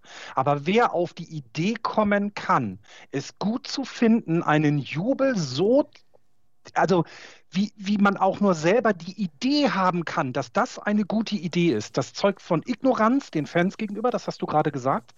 Ich bin zum Beispiel jemand, ich habe noch nie in meinem Leben mein eigenes Team ausgebuht. Das kommt nicht, mir kommt das nicht in, für mich kommt das nicht in Frage. Deswegen heißt es aber nicht, dass niemand anders das machen darf, weil da hast du, habt ihr ja gerade gesagt, die kommen dahin und die sind enttäuscht, die wollen entertained werden, da passiert nichts. Kann sein, dass jemand dann äh, buhen muss. Okay, ist halt so. Finde ich nicht gut, aber ich kann es akzeptieren. Und dummerweise, und das klingt jetzt auch wieder bescheuert, weil es ja nur Menschen sind, aber du musst es als Spieler auch akzeptieren, in einer gewissen Weise. Du kannst dann auch gerne dich in Pressekonferenzen äußern und sagen, dass du ne, das nicht gut findest, dass es dir vielleicht sogar wehtut, dass du das doof findest, dass, äh, dass du ja alles versuchst auf dem Platz, aber du kannst dich in, in nirgendwo auf der Welt so hinstellen. Und jetzt, also, und ich kann jeden verstehen. Und, und ich meine, wenn jetzt Rafael Bayes 48 Homeruns geschlagen hätte, seitdem er bei den Mets ist und vielleicht mal ein Spiel schlecht war und dann ausgebuht wird, dann kann ich so eine Reaktion verstehen. Aber der hat ja mehr Strikeouts als Hits in, in seiner Zeit bei den Mets. Was will der denn mir jetzt gerade erzählen? Niemals. Und ich glaube, das ist das, was den Cubs in den letzten Jahren so ein bisschen das Ganze, so die, dieses Salz in der Suppe war, was, was eigentlich, ne, du hast tolle Zutaten, aber irgendwas passt nicht. Und das mag aber so ein ja Spieler wie Baez sein. Es war ja aber nicht ich, nur Baez. ich gehe davon ja, aus, dass das er ja derjenige. fast, fast ich gehe davon aus, dass. Effort. Aber er hat das, also so wie ich es mitbekommen habe, ging es von ihm aus. Und das geht nicht. Und da, da, da muss er sich zusammenreißen. Sorry. Ich bin stinkensauer auf solche Spieler, Ja, sorry, aber das, das geht nicht. Wenn wenigstens, das ist- wenn Javier Baez wenigstens das Ganze mit fantastischen Leistungen im August unterfüttert hätte, dass er jetzt sauer auf die Fans sein könnte. Aber seine Slashline im August oder beziehungsweise seit der Trade Deadline von 207 Betting Average, 258er und Base Percentage ist jetzt auch nichts, womit ich dann um die Häuser ziehen würde und sagen würde, hey, guckt mal hier. Also er hat 13 Hits, ja, in seinen äh, 62 At-Bats und 22 Strikeouts. Ja. Entschuldige bitte. Also Aber keiner aus dem Publikum wird es besser machen. Ja. Das will er wahrscheinlich Auch. sagen. Das ist völlig zu Recht. Und wie gesagt, ich hätte nichts dagegen gehabt, wenn sich das komplette Spielerkollektiv zusammenstellt und in einer Pressekonferenz genau auch mal ausdrückt, was das für einen Spieler bedeutet, wenn die Fans einen ausbuhen. Aber sich so arrogant dahinzustellen und das, das zu machen, finde ich, und das, also die Met, das ist, die sind für mich komplett unten durch. Francisco Lindor, alle, die mitgemacht haben, die können ihre Sachen packen und gehen. Irgendwo hin. Meiner Andreas- League, Andreas hat es ja schon angesprochen, die, die äh, NYC Tabloids waren ja auch indifferent. Ne? Gewohnt gemäßigt Gewohnt gemäß. und haben das auch so ein bisschen in den Kontext Sachlich. stellen wollen. Sach, sachlich, unemotional. Ja, ja, ja. War nur eine Randnotiz. Nee, äh, ganz ehrlich. Letzte Seite der Post, alter Verwalter. Die machen, die machen halt auch keine Gefangenen. Nee, Ne? die nehmen auf niemanden Rücksicht. Nee, tatsächlich nicht. Äh, ich muss noch mal gerade gucken. Buster Olney hat das heute retweetet mit den Titelbildern von den letzten Tagen von äh, den äh, Tabloids. Jetzt muss ich noch mal gerade gucken. Der twittert so viel, der Kollege. Wahnsinn, ne? Ja. Ah, hier. Wahnsinn. Also, äh, This Booze for You ähm, auf, der, auf der New York Post. Die New York Post ist ja auch eine, die dann eher, dann eher drauf auf die Fresse haut. Baez Lindor declare thumb war on angry fans after rare win. Dann haben wir, Das war gut. dann haben wir die Daily News, die geschrieben hat, Mets Go to hell fans. Baez, admi äh, Baez admits thumbs down a slap to City Field crowd. Sandy says gesture will not be tolerated. Calls team meeting. Sandy Alderson hat nämlich dann auch gesagt, Leute, so geht es nicht, das können wir nicht machen. Sandy Alderson hat dann noch gesagt, "Hm, ah, also, vielleicht ist das nicht ganz so geil. Auch der Besitzer hat gesagt, nee, das ist eher ungeil. Die ähm, Spieler waren sich einig, Mensch, das ist eine gute Idee. Ja gut, also äh, wir sind uns einig, äh, ja. Sie schreiben trotz der schlechten Bilanz in den letzten Wochen doch die größten Geschichten in der National League East. Aber wenn wir die Mets nicht hätten, Ja, wäre es langweilig. Wir, müssen uns die blöden Braves angucken. Wer mag denn schon die Braves? Ich hoffe, wir sind keine Hörer, die die Braves mögen. Äh, niemand mag die. Florian, wir kriegen jede Woche Ärger wegen dir. Axel und ich müssen uns jedes Mal rechtfertigen dafür, dass wir, dass, dass, dass wir, dass wir die, die Dodgers schlecht reden. Und wir haben, wir sagen, wir, wir kriegen nämlich die Drohungen. Hä? Ja, äh, die, die Braves haben was geschafft, was äh, nicht viele Teams vorhin geschafft haben, haben in der letzten Woche eine Serie gegen die Giants gewonnen. Die Giants hatten vorher neun Serien in Folge gewonnen. Äh, und das, äh, das muss man eben sagen, also das gerade das letzte Spiel mit 9-0 sehr deutlich. Also die Braves sind weiterhin for real, ähm, haben jetzt weiterhin ein schwieriges Programm. Erstes Spiel bei den Dodgers jetzt verloren, aber auch knapp. Also 5-3 kann man auch mal auswärts bei den Dodgers verlieren. Ähm, also wenn ihr äh, heute Nacht nicht schlafen könnt, ich glaube, die Serie Braves gegen Dodgers kann man sich sehr gut angucken. Ähm, es hat keine Implikationen für die Braves selber. Ich glaube, also wenn die verlieren, dann müssen sie nicht Angst haben, dass die wunderstarken äh, Philadelphia Phillies dann sofort hinten dran stehen. Es sind zwar nur dreieinhalb Spiele, aber ähm, das, das ist noch ein, ein okayes Polster. Ähm, aber es hat eben Implikationen auf die National League West. Und ich drücke denen jetzt äh, tatsächlich, obwohl ich sie vorher doof fand, drücke ich ihnen jetzt ganz, ganz doll die Daumen.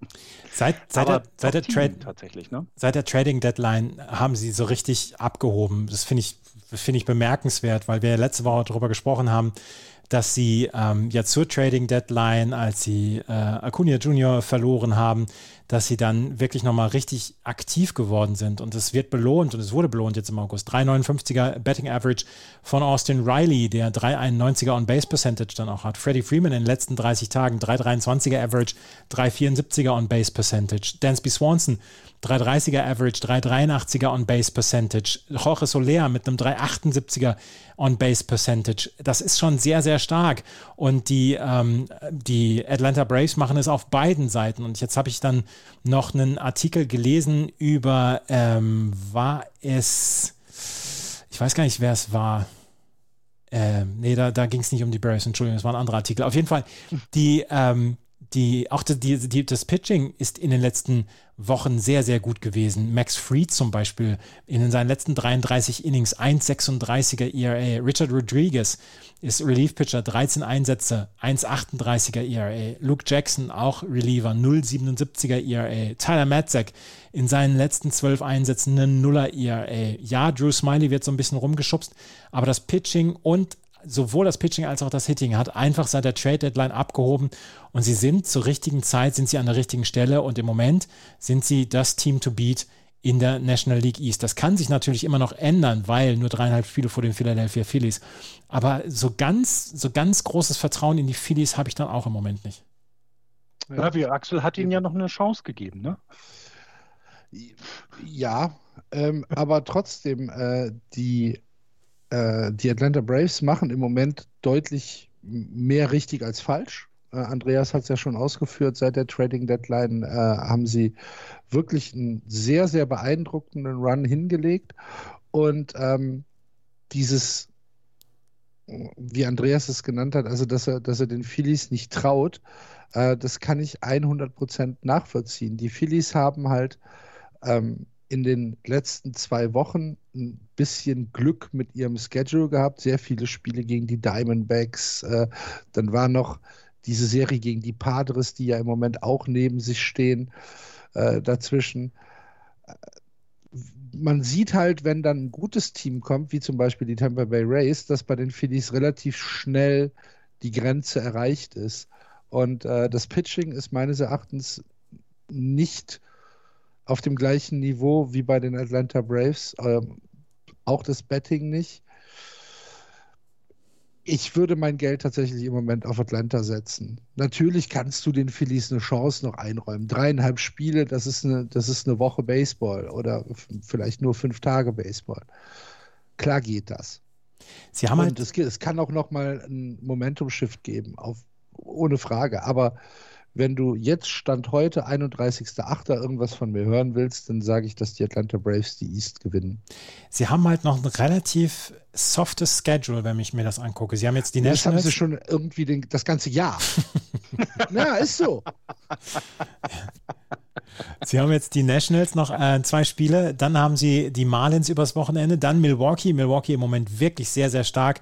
Ähm, ja. das, ist, das ist schwierig, aber dann die Rockies, die Cubs und die Mets hintereinander, dann die Baltimore Orioles für drei Spiele, dann die Pittsburgh Pirates und am Ende dann nochmal gegen die Braves für drei Spiele. Also das Schedule könnte deutlich fieser sein für die Philadelphia Phillies und deswegen da werden sie sich wahrscheinlich noch eine ganze Menge ausrechnen. Ja, beim äh, Strengths of Schedule äh, Ranking von Tankathon.com äh, haben die Phillies das einfachste Schedule der gesamten Liga. So. Äh, das heißt, ne, wie du gerade gesagt hast, sie haben eben diese drei Spiele gegen die Brewers und die drei Spiele gegen die Braves noch. Das wird das Größte sein. Was man dann aber auch sagen muss, die Atlanta Braves sind nur sechs Plätze über ihnen. Also die haben auch kein richtig schwieriges Schedule. Wir haben also sie haben viermal noch die Padres, die hier noch als Team stehen, wo du ein bisschen die Sorgen machen musst. Ähm, dann nehmen jetzt die zwei gegen die ähm, Dodgers. Sie sind noch die Braves sind noch mal bei den, bei den oder spielen noch mal gegen die Giants. Das sind so die stärksten Gegner. Aber sie haben eben auch äh, sieben Spiele gegen gegen die Rockies, vier gegen die Diamondbacks, dreimal Washington Nationals, dreimal äh, Marlins und noch dreimal die Mets. Also beide Teams nicht mit dem stärksten Schedule, gegen sich. Das ist ja schon mal gut für beide, denn so ist die Chance auch groß, dass es weiterhin so eng bleibt. Das muss man auch sagen. Wir wollen Aber ja, dass es eng bleibt. Das liegt natürlich ein bisschen in der Natur der Sache, dass beide in der National League East sind. Ja, ja, klar. Ne? Also, klar. Dass, dass äh, das stärkste Schedule nicht aus der National League East kommt, das ist schon klar. Nur, wenn ich mir angucke, die Phillies, ähm, es gab ja dann auch mal so ein paar Hörerkommentare, äh, ihr würdigt die Phillies nicht genug und so weiter. Seit der Trading Deadline hatten sie genau drei Serien, drei, wo du sagst, ja, das ist kompetitiver Baseball. Das war eine Zwei-Spiele-Serie gegen die New York Yankees, das war eine Vier-Spiele-Serie gegen die Atlanta Braves und dann eine Drei-Spiele-Serie Anfang August gegen die LA Angels. Und sonst hatten sie bis zum 25. August, bis zu der Zwei-Spiele-Serie gegen die Tampa Bay Rays, nur äh, die, die, die vermeintlich Teams aus dem, aus dem unteren Drittel. vermeintlich einfache Gegner. Ja, ja. ist so. Ja, ja. Ist so. Und ähm, wenn dann so eine Serie dabei ist, wurde, ja, du hast gegen Pittsburgh gewonnen, du hast gegen die Mets gewonnen, du hast gegen die Nationals gewonnen und so weiter, ja, herzlichen Glückwunsch. Weiß nicht, ob man das, ob man das wirklich so ausblenden kann. Ja, ja, klar. Ah, und, ich, und, und, du hast eben das Glück als Phillies, dass du auch noch gegen die Baltimore Orioles spielst, die ja nun wirklich überhaupt gar nichts an den Tag legen, was irgendwie Gegenwehr bedeutet. Auch in Pittsburgh ist alles vorbei. Es ist ich wollte gerade sagen, die spielen ja auch, die spielen ja auch noch 100 Mal gegen die Pirates. Ja, nicht ganz, aber trotzdem. Aber fast. Ja, ja, fast. Und das, das gegen die Rockies, gegen. Ach, ich habe jetzt noch. Geh mir weg. Wer, also beide finde ich, die Braves, bei, also sowohl die Braves und die Phillies, äh, ne, würde ich auch im Moment so als die schwächsten Teams, die dann eventuell in die Playoffs kommen, wenn ich eben sowas wie die Brewers oder die Giants oder Dodgers dann sehe, das, das, da muss man schon sagen, da, da ja, ist schon einiges äh, dazwischen, glaube ich, was die Leistungsstärke angeht. Also es wird keine, es wird keine Wildcard aus der East geben da lege ich mich jetzt fest. Ich habe jetzt nochmal gerade nachgeguckt, ähm, die Philadelphia Phillies, während ihr so ein bisschen gestritten habt, habe ich mir noch angeguckt. Sie haben ähm, am 12. September und am 23. September gegen die Rockies und gegen die Pittsburgh Pirates haben sie Peanut Reduced Suites. Also das heißt, du kannst dir, kannst dir einen Platz in einer Loge kaufen für 65 Dollar und kriegst dann Getränke satt und Essen. Auf ja. nach Philly, möchte ich sagen. Ah. Wann ist das? Am 12. September und am 23. September. 12. September ist ein Sonntag, ist das Nachmittagsspiel. Und dann am 23. September abends 19 Uhr gegen die Pittsburgh Pirates. 65 Dollar, ja, da bin ich doch dabei. Also ich bin ab dem 10. September im Urlaub. Kurz Flüge. ja, was ich halt spannend finde, wenn man sich das, was du gerade gesagt hast, von wegen Wildcard und nicht Wildcard, die Playoff-Wahrscheinlichkeit der Phillies wird bei 26 Prozent bei ESPN bewertet. Äh, Im Vergleich, die Padres sind bei 30 und die Reds bei 50, bei 54. Also auch da wird dem ein bisschen, äh, ja, also da, da sieht man eben, es ist eine Chance da, aber die wird halt auch nicht mehr größer, weil es halt, ne, es werden die Spiele halt immer weniger. Ne? Und äh, die Mets sind immerhin noch bei zweieinhalb Prozent. Immerhin.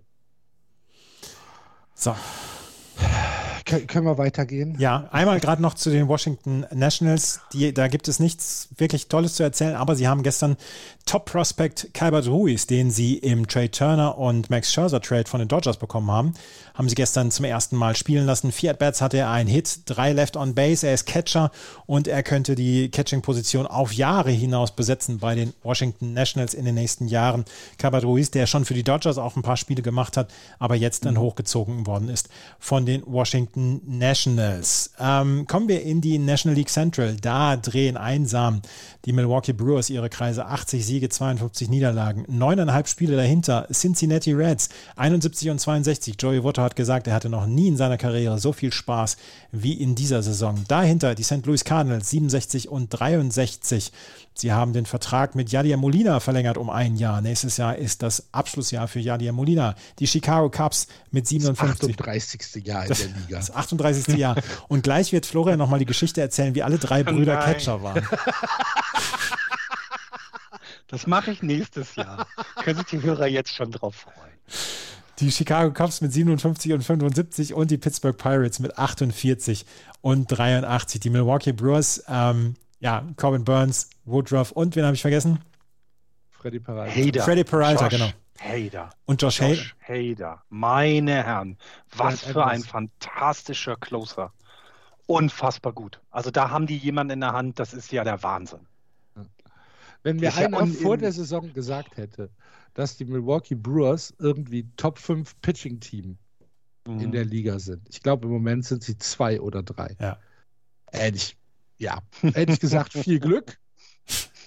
Setzen Euro für mich mit, aber äh, also was, was da äh, tatsächlich passiert, es, ich kann es auch nicht wirklich erklären. Also Brandon Woodruff, ähm, Corbin Burns, ihr habt schon gesagt, äh, Josh Hader als, als, als Closer, Hunter Strickland macht auch nichts falsch im Relief, äh, Adrian Hauser macht nichts falsch. Du hast mit äh, Devin Williams einen fantastischen Setup-Man für Hader. Das ist schon nicht so schlecht. Das ist schon Ach. richtig, richtig gut, nur für mich aus dem kompletten Nichts.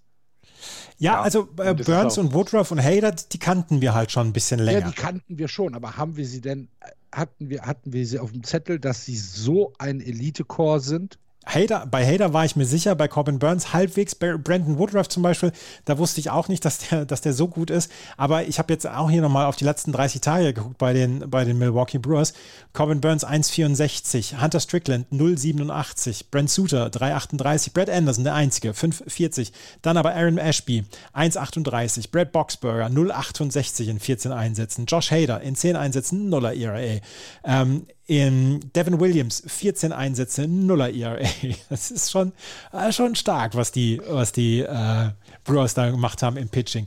Und dann muss man gucken, können, also dieses Pitching ist natürlich überragend und du kannst mit drei fantastischen Starting-Pitchern und zwei fantastischen Relief-Pitchern kannst du in den Playoffs eine ganze, ganze Menge kaputt machen. Es muss allerdings irgendwo dann auch die Offensive herkommen bei den Milwaukee Brewers und die kommt dann auch. Sie kommt nicht so, dass sie das, das, dass sie alles kaputt hauen, wie zum Beispiel die Tampa Bay Rays, aber es ist schon sehr, sehr stark, was die ähm, Milwaukee Brewers machen. Das ist schon ein sehr ähm, durch die Bank sehr gutes Team und ich bin unglaublich gespannt, wie sie gegen die Dodgers, gegen die Giants, vielleicht gegen die Padres, wir wissen es ja noch nicht, ob die Padres sich äh, qualifizieren werden für die Playoffs und die Atlanta Braves dann halten werden. Ich bin sehr gespannt auf die Brewers in diesem Jahr. Und vielleicht sollten die Red Sox sich nicht qualifizieren für die Playoffs, vielleicht werde ich Brewers-Fan in den Playoffs.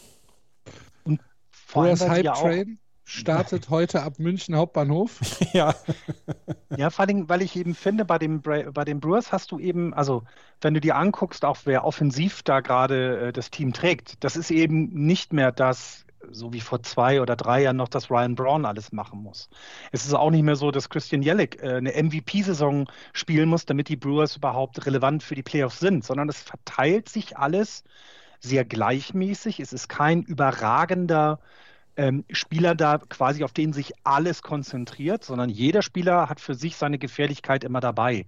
Und ähm, das, glaube ich, macht das im Moment mehr aus, als wenn sie jetzt jemanden hätten. Also, ne, ihr wisst ja selber, wie gut oder schlecht jemand wie Jackie Bradley Jr. ist. Der hat jetzt im Moment bei den Brewers ein Betting Average von 1,74. Das ist wirklich nicht überragend.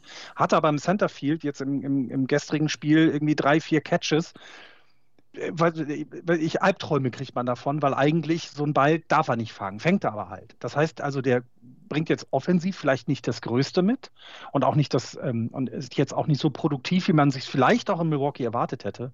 Aber irgendwie fangen alle anderen das auf und äh, das finde ich sehr überraschend, denn klar, das Pitching war so nicht vorherzusehen, aber ich hätte auch nicht gedacht, dass sie diese doch in den letzten beiden Jahren etwas einknickende Offensive wieder so zusammengeschustert bekommen, ja, dass sie im Endeffekt ja immer ein, ein oder zwei Run mehr in dem, im Spiel gegen den Gegner haben. Ah, ich möchte da ein bisschen widersprechen. Also ich finde die Offensive schon ähm, deutlich abfallend gegenüber den anderen Playoff-Kandidaten. Du hast mit Avisal Garcia und mit äh, Colton Wong zwei Leute, die ähm, überall spielen können.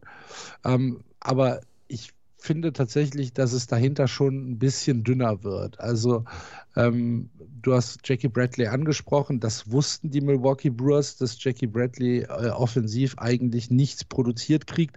Das war ja in Boston nicht anders. Der ist halt für die, der ist halt für die Defensive da.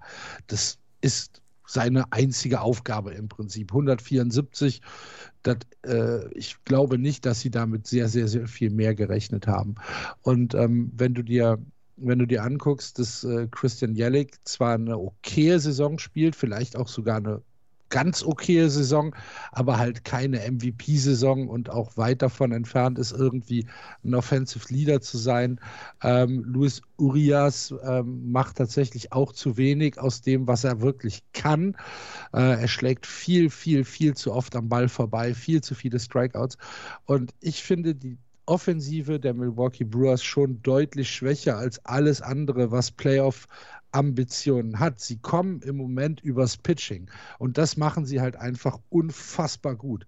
Das hat wenig mit offensiver Produktion zu tun, sondern es hat damit zu tun, dass die Brewers halt ihre Gegner auf wenigen Runs halten. Ob das für die Playoff ausreicht, ich bin da ehrlich gesagt ein bisschen skeptisch. Ähm, für mich ist das Betting tatsächlich zu schwach für einen weiten, äh, für einen weiten Playoff-Run. Tut mir leid, wenn ich dir da jetzt so komplett widersprechen muss. Sie hörten Axel Goldmann, der sich, der sich nur sehr, sehr schwer beeindrucken lässt.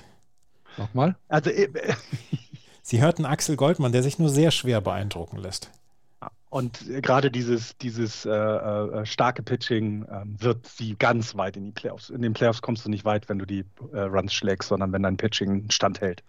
Und da sehe ich sie sehr weit vorne. 488 Runs against. Also ähm, das ist hinter den äh, Dodgers und den Giants das Beste in der gesamten äh, National League. Also das ist schon, ähm, und das trägt dich. Und siehst du auch.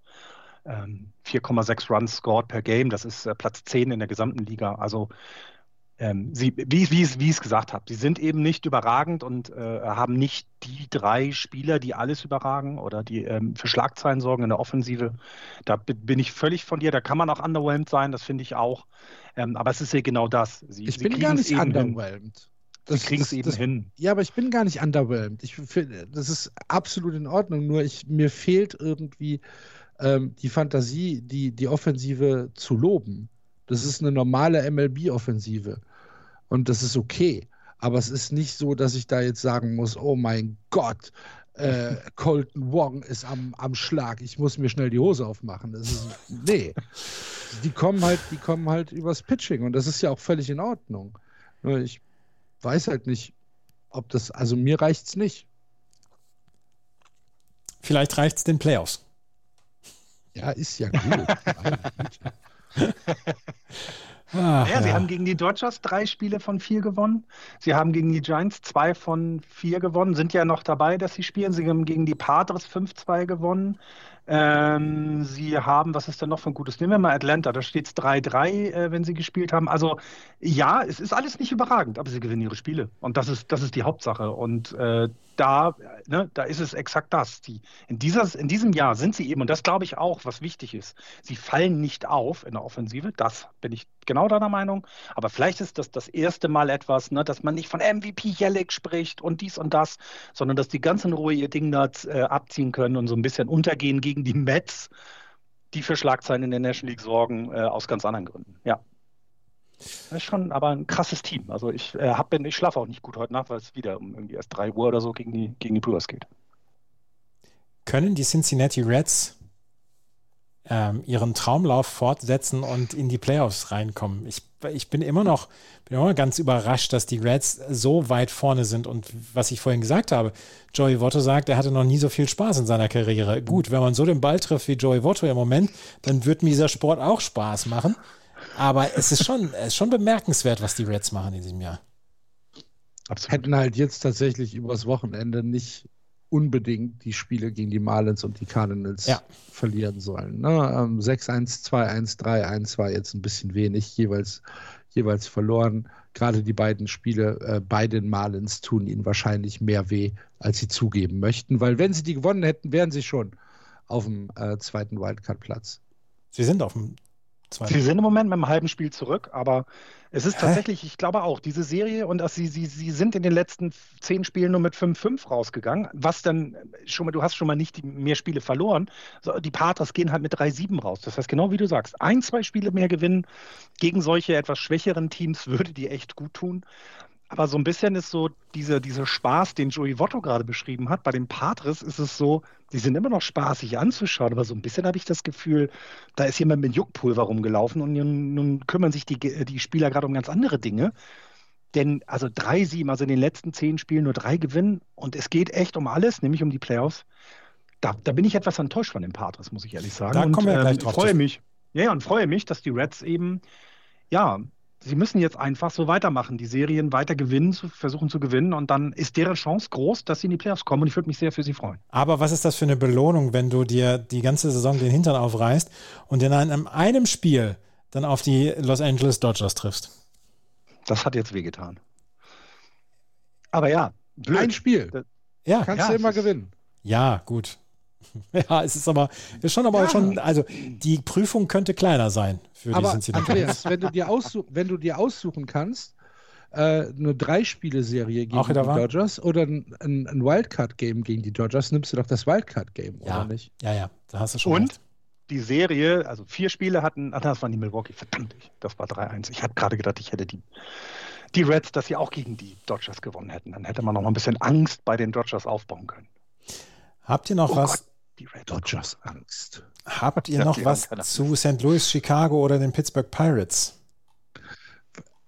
Gibt es irgendeine neue Dystopie aus, der, aus Wrigley Field? Nee, aber ach, oh, eins noch, äh, die Pittsburgh Pirates haben ihren Hitting Coach äh, gefeuert. Ähm, Stimmt, das las ich. Ähm, was war denn da? der wurde von Ben Charrington jetzt entlassen. Das war, da war gar nicht so richtig viel. Sie haben halt, sie haben halt keine Offensive. ne? Eckstein, genau. Ja. Ähm, Rick Eckstein, der wurde noch von Neil Huntington eingestellt 2018 und jetzt hat sich Ben Charrington gedacht, nee, nach 83 Niederlagen, jetzt habe ich die Schnauze voll und jetzt, jetzt will ich ihn nicht mehr sehen. Und du machst mir meinen Club nicht kaputt, hat er gesagt. Und Geht zurück in die, nach Idaho. Nach, nach, geht zurück nach Idaho. ja. Ja, Also die gut. Pittsburgh Pirates haben ihren Hitting Coach äh, gefeuert. Sie werden wahrscheinlich nicht in die Playoffs reinkommen mit 22 Spielen Rückstand auf den Wildcard-Platz. Kommen wir in die National League West. Die San Francisco Giants nach wie vor mit Zähnen und Klauen halten sie ihren Platz 1 fest. 84 und 47. Anderthalb Spiele dahinter. Die Los Angeles Dodgers. Was habe ich dir gelesen? Die Dodgers vom 7. bis zum 28. August haben die Dodgers 17 Siege gehabt, drei Niederlagen und eineinhalb Spiele auf die San Francisco Giants aufgeholt. Das ist schon mal, das ist auch nicht so schlecht. Ernsthaft bizarr. Ja. Die San Diego Padres mit 70 und 62 laufen Gefahr, aus den Playoffs rauszufliegen. Die Colorado Rockies laufen auch Gefahr, die Playoffs zu verpassen mit 60 und 71, hatten allerdings von Trevor Story einen Batflip zum Verlieben in der vorletzten Nacht, glaube ich, oder letzten Nacht. Und die Arizona Diamondbacks mit 44 und 89 nur noch mit Außenseiterchancen auf die Playoffs.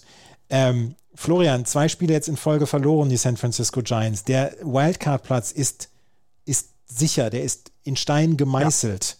Ähm, jetzt, jetzt will man die Division gewinnen, oder? Ja, klar. Deswegen ist jede Niederlage äh, doof, weil, wie du selber gesagt hast, ne, die, die, der, die Dodgers äh, legen einen, einen, einen Monat hin, wie man ihn lange nicht gesehen hat und, äh, überholen die Giants nicht.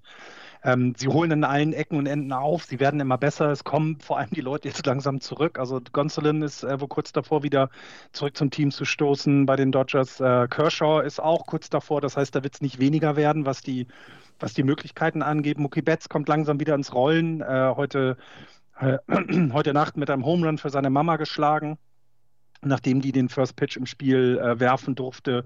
Ähm, ja, und dann eben die Covid-Probleme gerade bei den Giants, hatte ich ja am Anfang erzählt, Cueto gestern äh, vom Start weg, zwar negativ getestet, aber wohl erkältet, was dann hoffentlich auch so bleibt, weil Test war negativ. Aber Haben wir eben Alex Reds vergessen, ne? Covid. Noah Syndergaard. Ja. Natürlich. Natürlich. Selbstverständlich.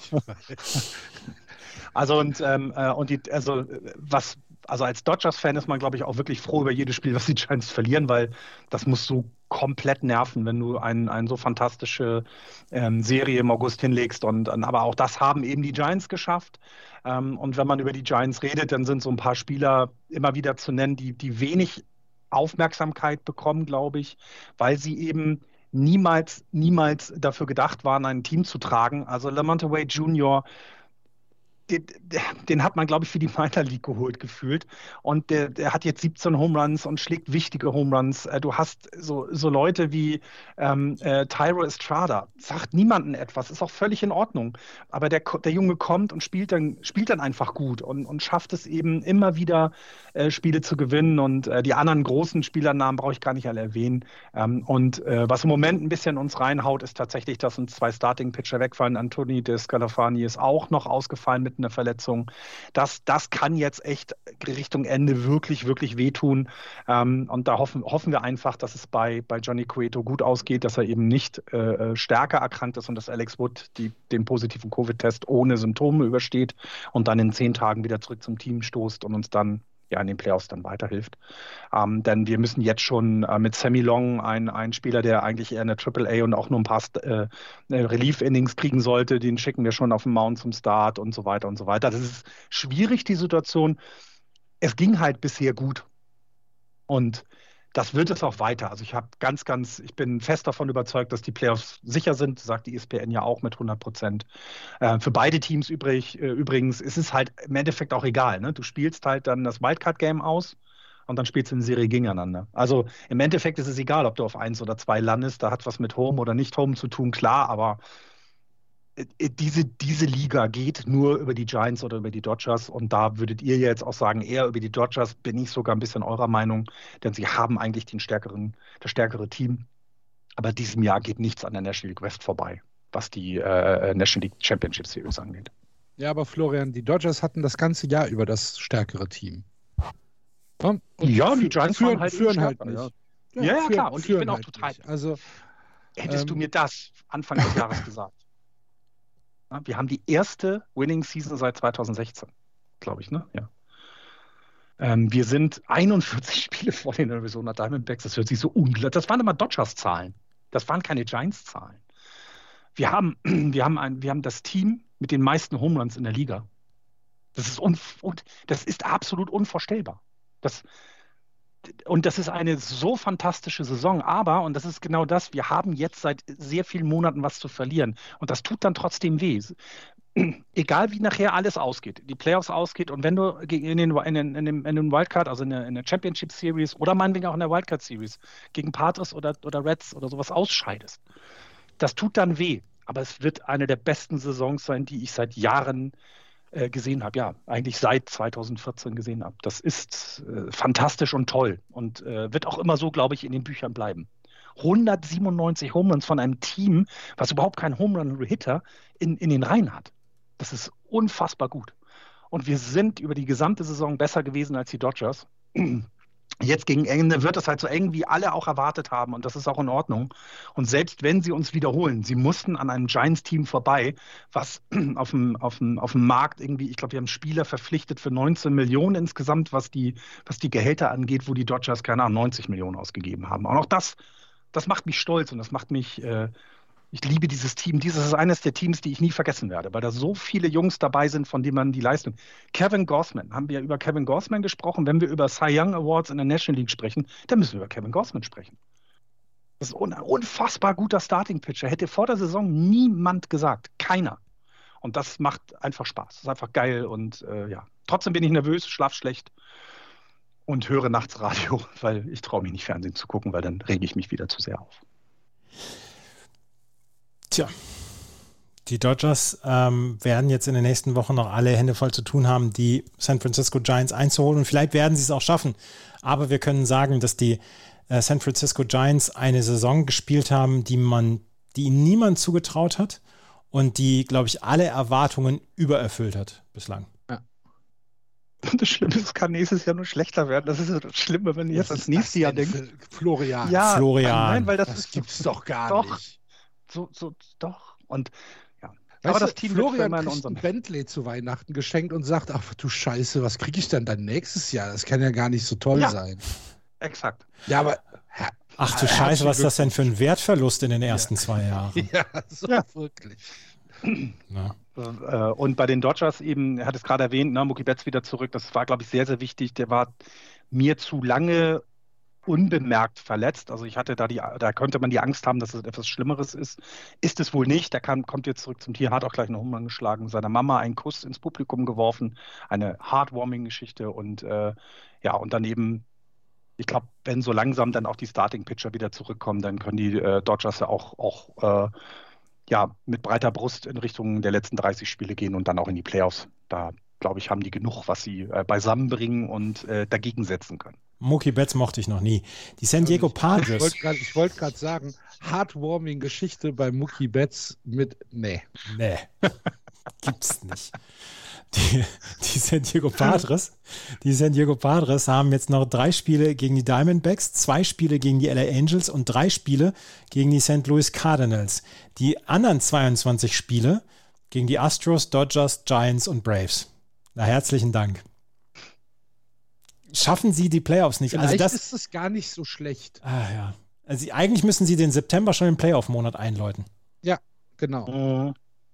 Die Intensität es, so hoch. Vielleicht ist es gar nicht mhm. so schlecht, dass da nichts mehr ist, wo man sagen kann, äh, komm, wir, wir, wir, wir cruisen jetzt hier durch und gucken, was am Ende dabei rauskommt. Die, es, es, sie müssen.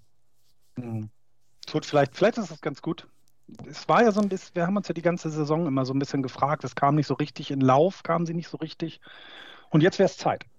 Jetzt wäre es Zeit, so einen Lauf äh, hinzulegen, weil sie es einmal müssen. Und äh, vielleicht schaffen sie es ja auch, denn das Talent, ganz ehrlich, die sind so gespickt, das muss da sein. Ob's, ja, äh, aber äh, also jetzt die letzte Serie, letzte Woche gegen die Dodgers, das war schon hart. Ne? Also das waren drei Spiele, wo sie eigentlich relativ chancenlos waren. Aber das erste Spiel. Spiel. über 15 Innings, was war Klar. das wieder für ein Brecher?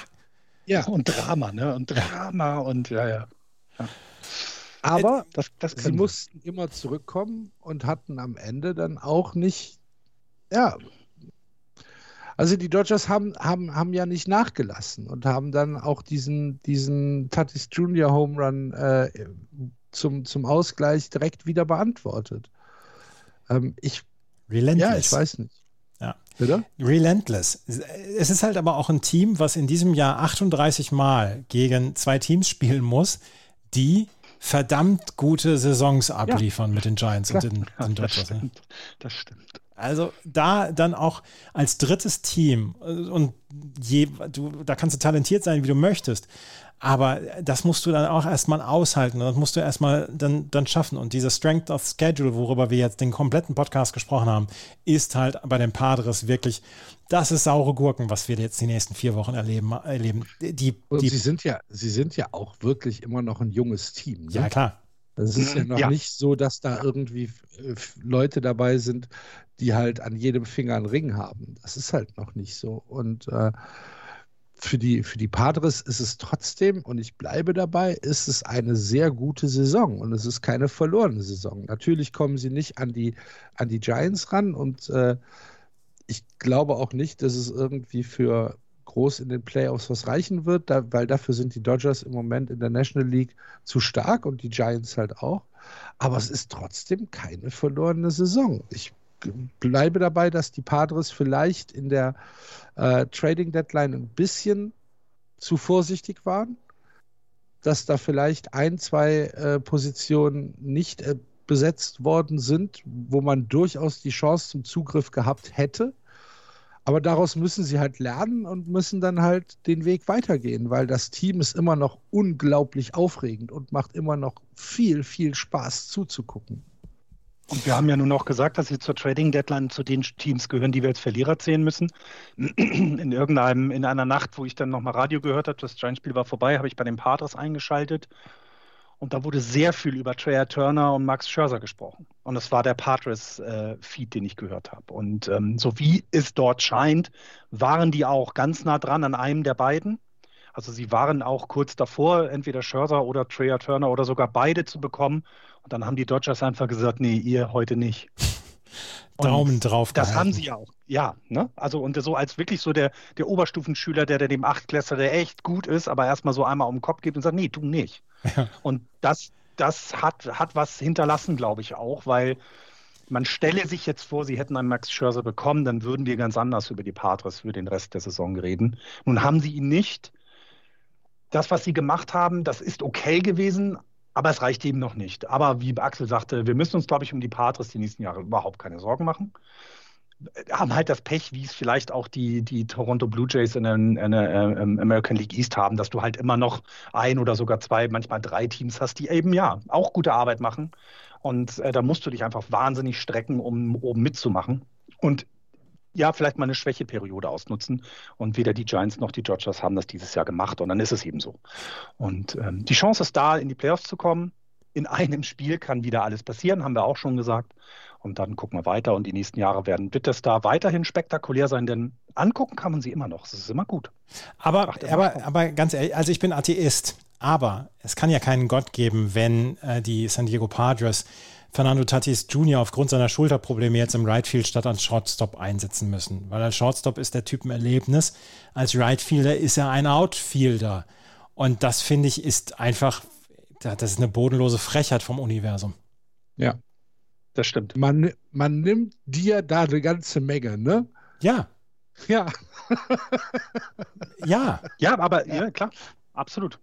Und äh, alle anderen drumherum sind ja auch äh, gut. Ich, ich glaube, ach, sie könnten es ja noch schaffen. Ich würde mich aber auch so wahnsinnig für die Reds freuen. Das ist halt so ein bisschen gerade so mein Problem. Ich würde das den Reds auch einfach gönnen, diesen Wildcard-Platz zu erreichen, um für die Saison belohnt zu werden. Und bei den Padres sehe ich eben, dass das in den nächsten Jahren häufiger vorkommen kann, dass sie in die Playoffs kommen, den Reds vielleicht dann weniger. Und deswegen, vielleicht bin ich mal ganz egoistisch und äh, wünsche mir, dass die Reds diesen Platz bekommen. Gut. Haben wir noch was? Noch, ein, noch eine schöne Nicht Schnurre. ja, es ist die äh, Ereignisse aus einer Nachbarliga, aus einer Nachbarprofiliga überschlagen sich im Moment gerade. Deswegen, ähm, es gibt also keine Schnurre mehr zu den Arizona Diamondbacks. Nee. Gottes Willen, nein. Gut, dann äh, war es das für heute. Axel, möchtest du die Schlussworte sprechen? Du kannst das besser als ich. Äh, sehr, sehr gerne. Äh, vielen Dank fürs äh, Zuhören, liebe Hörer. Kritik, Kommentare, Anregungen gerne auf unseren sozialen Medien äh, hinterlassen. Ihr findet uns bei Twitter, bei Facebook, im Blog könnt ihr auch gerne Kommentare hinterlassen. Falls ihr eine Rezension bei iTunes äh, schreiben wollt, darüber freuen wir uns sehr. Und wenn ihr uns einen Kaffee ausgeben wollt, auf justbaseball.de gibt es unten rechts einen Steady-Button. Wenn ihr da draufklickt, könnt ihr uns unterstützen. Vielen Dank an alle, die das bisher schon getan haben und an dich da draußen, wenn du gerade überlegst, das auch zu tun. Das war Just Baseball für diese Woche und äh, wir hören uns nächste Woche wieder. Macht's gut. Tschüss. Tschüss. Ciao.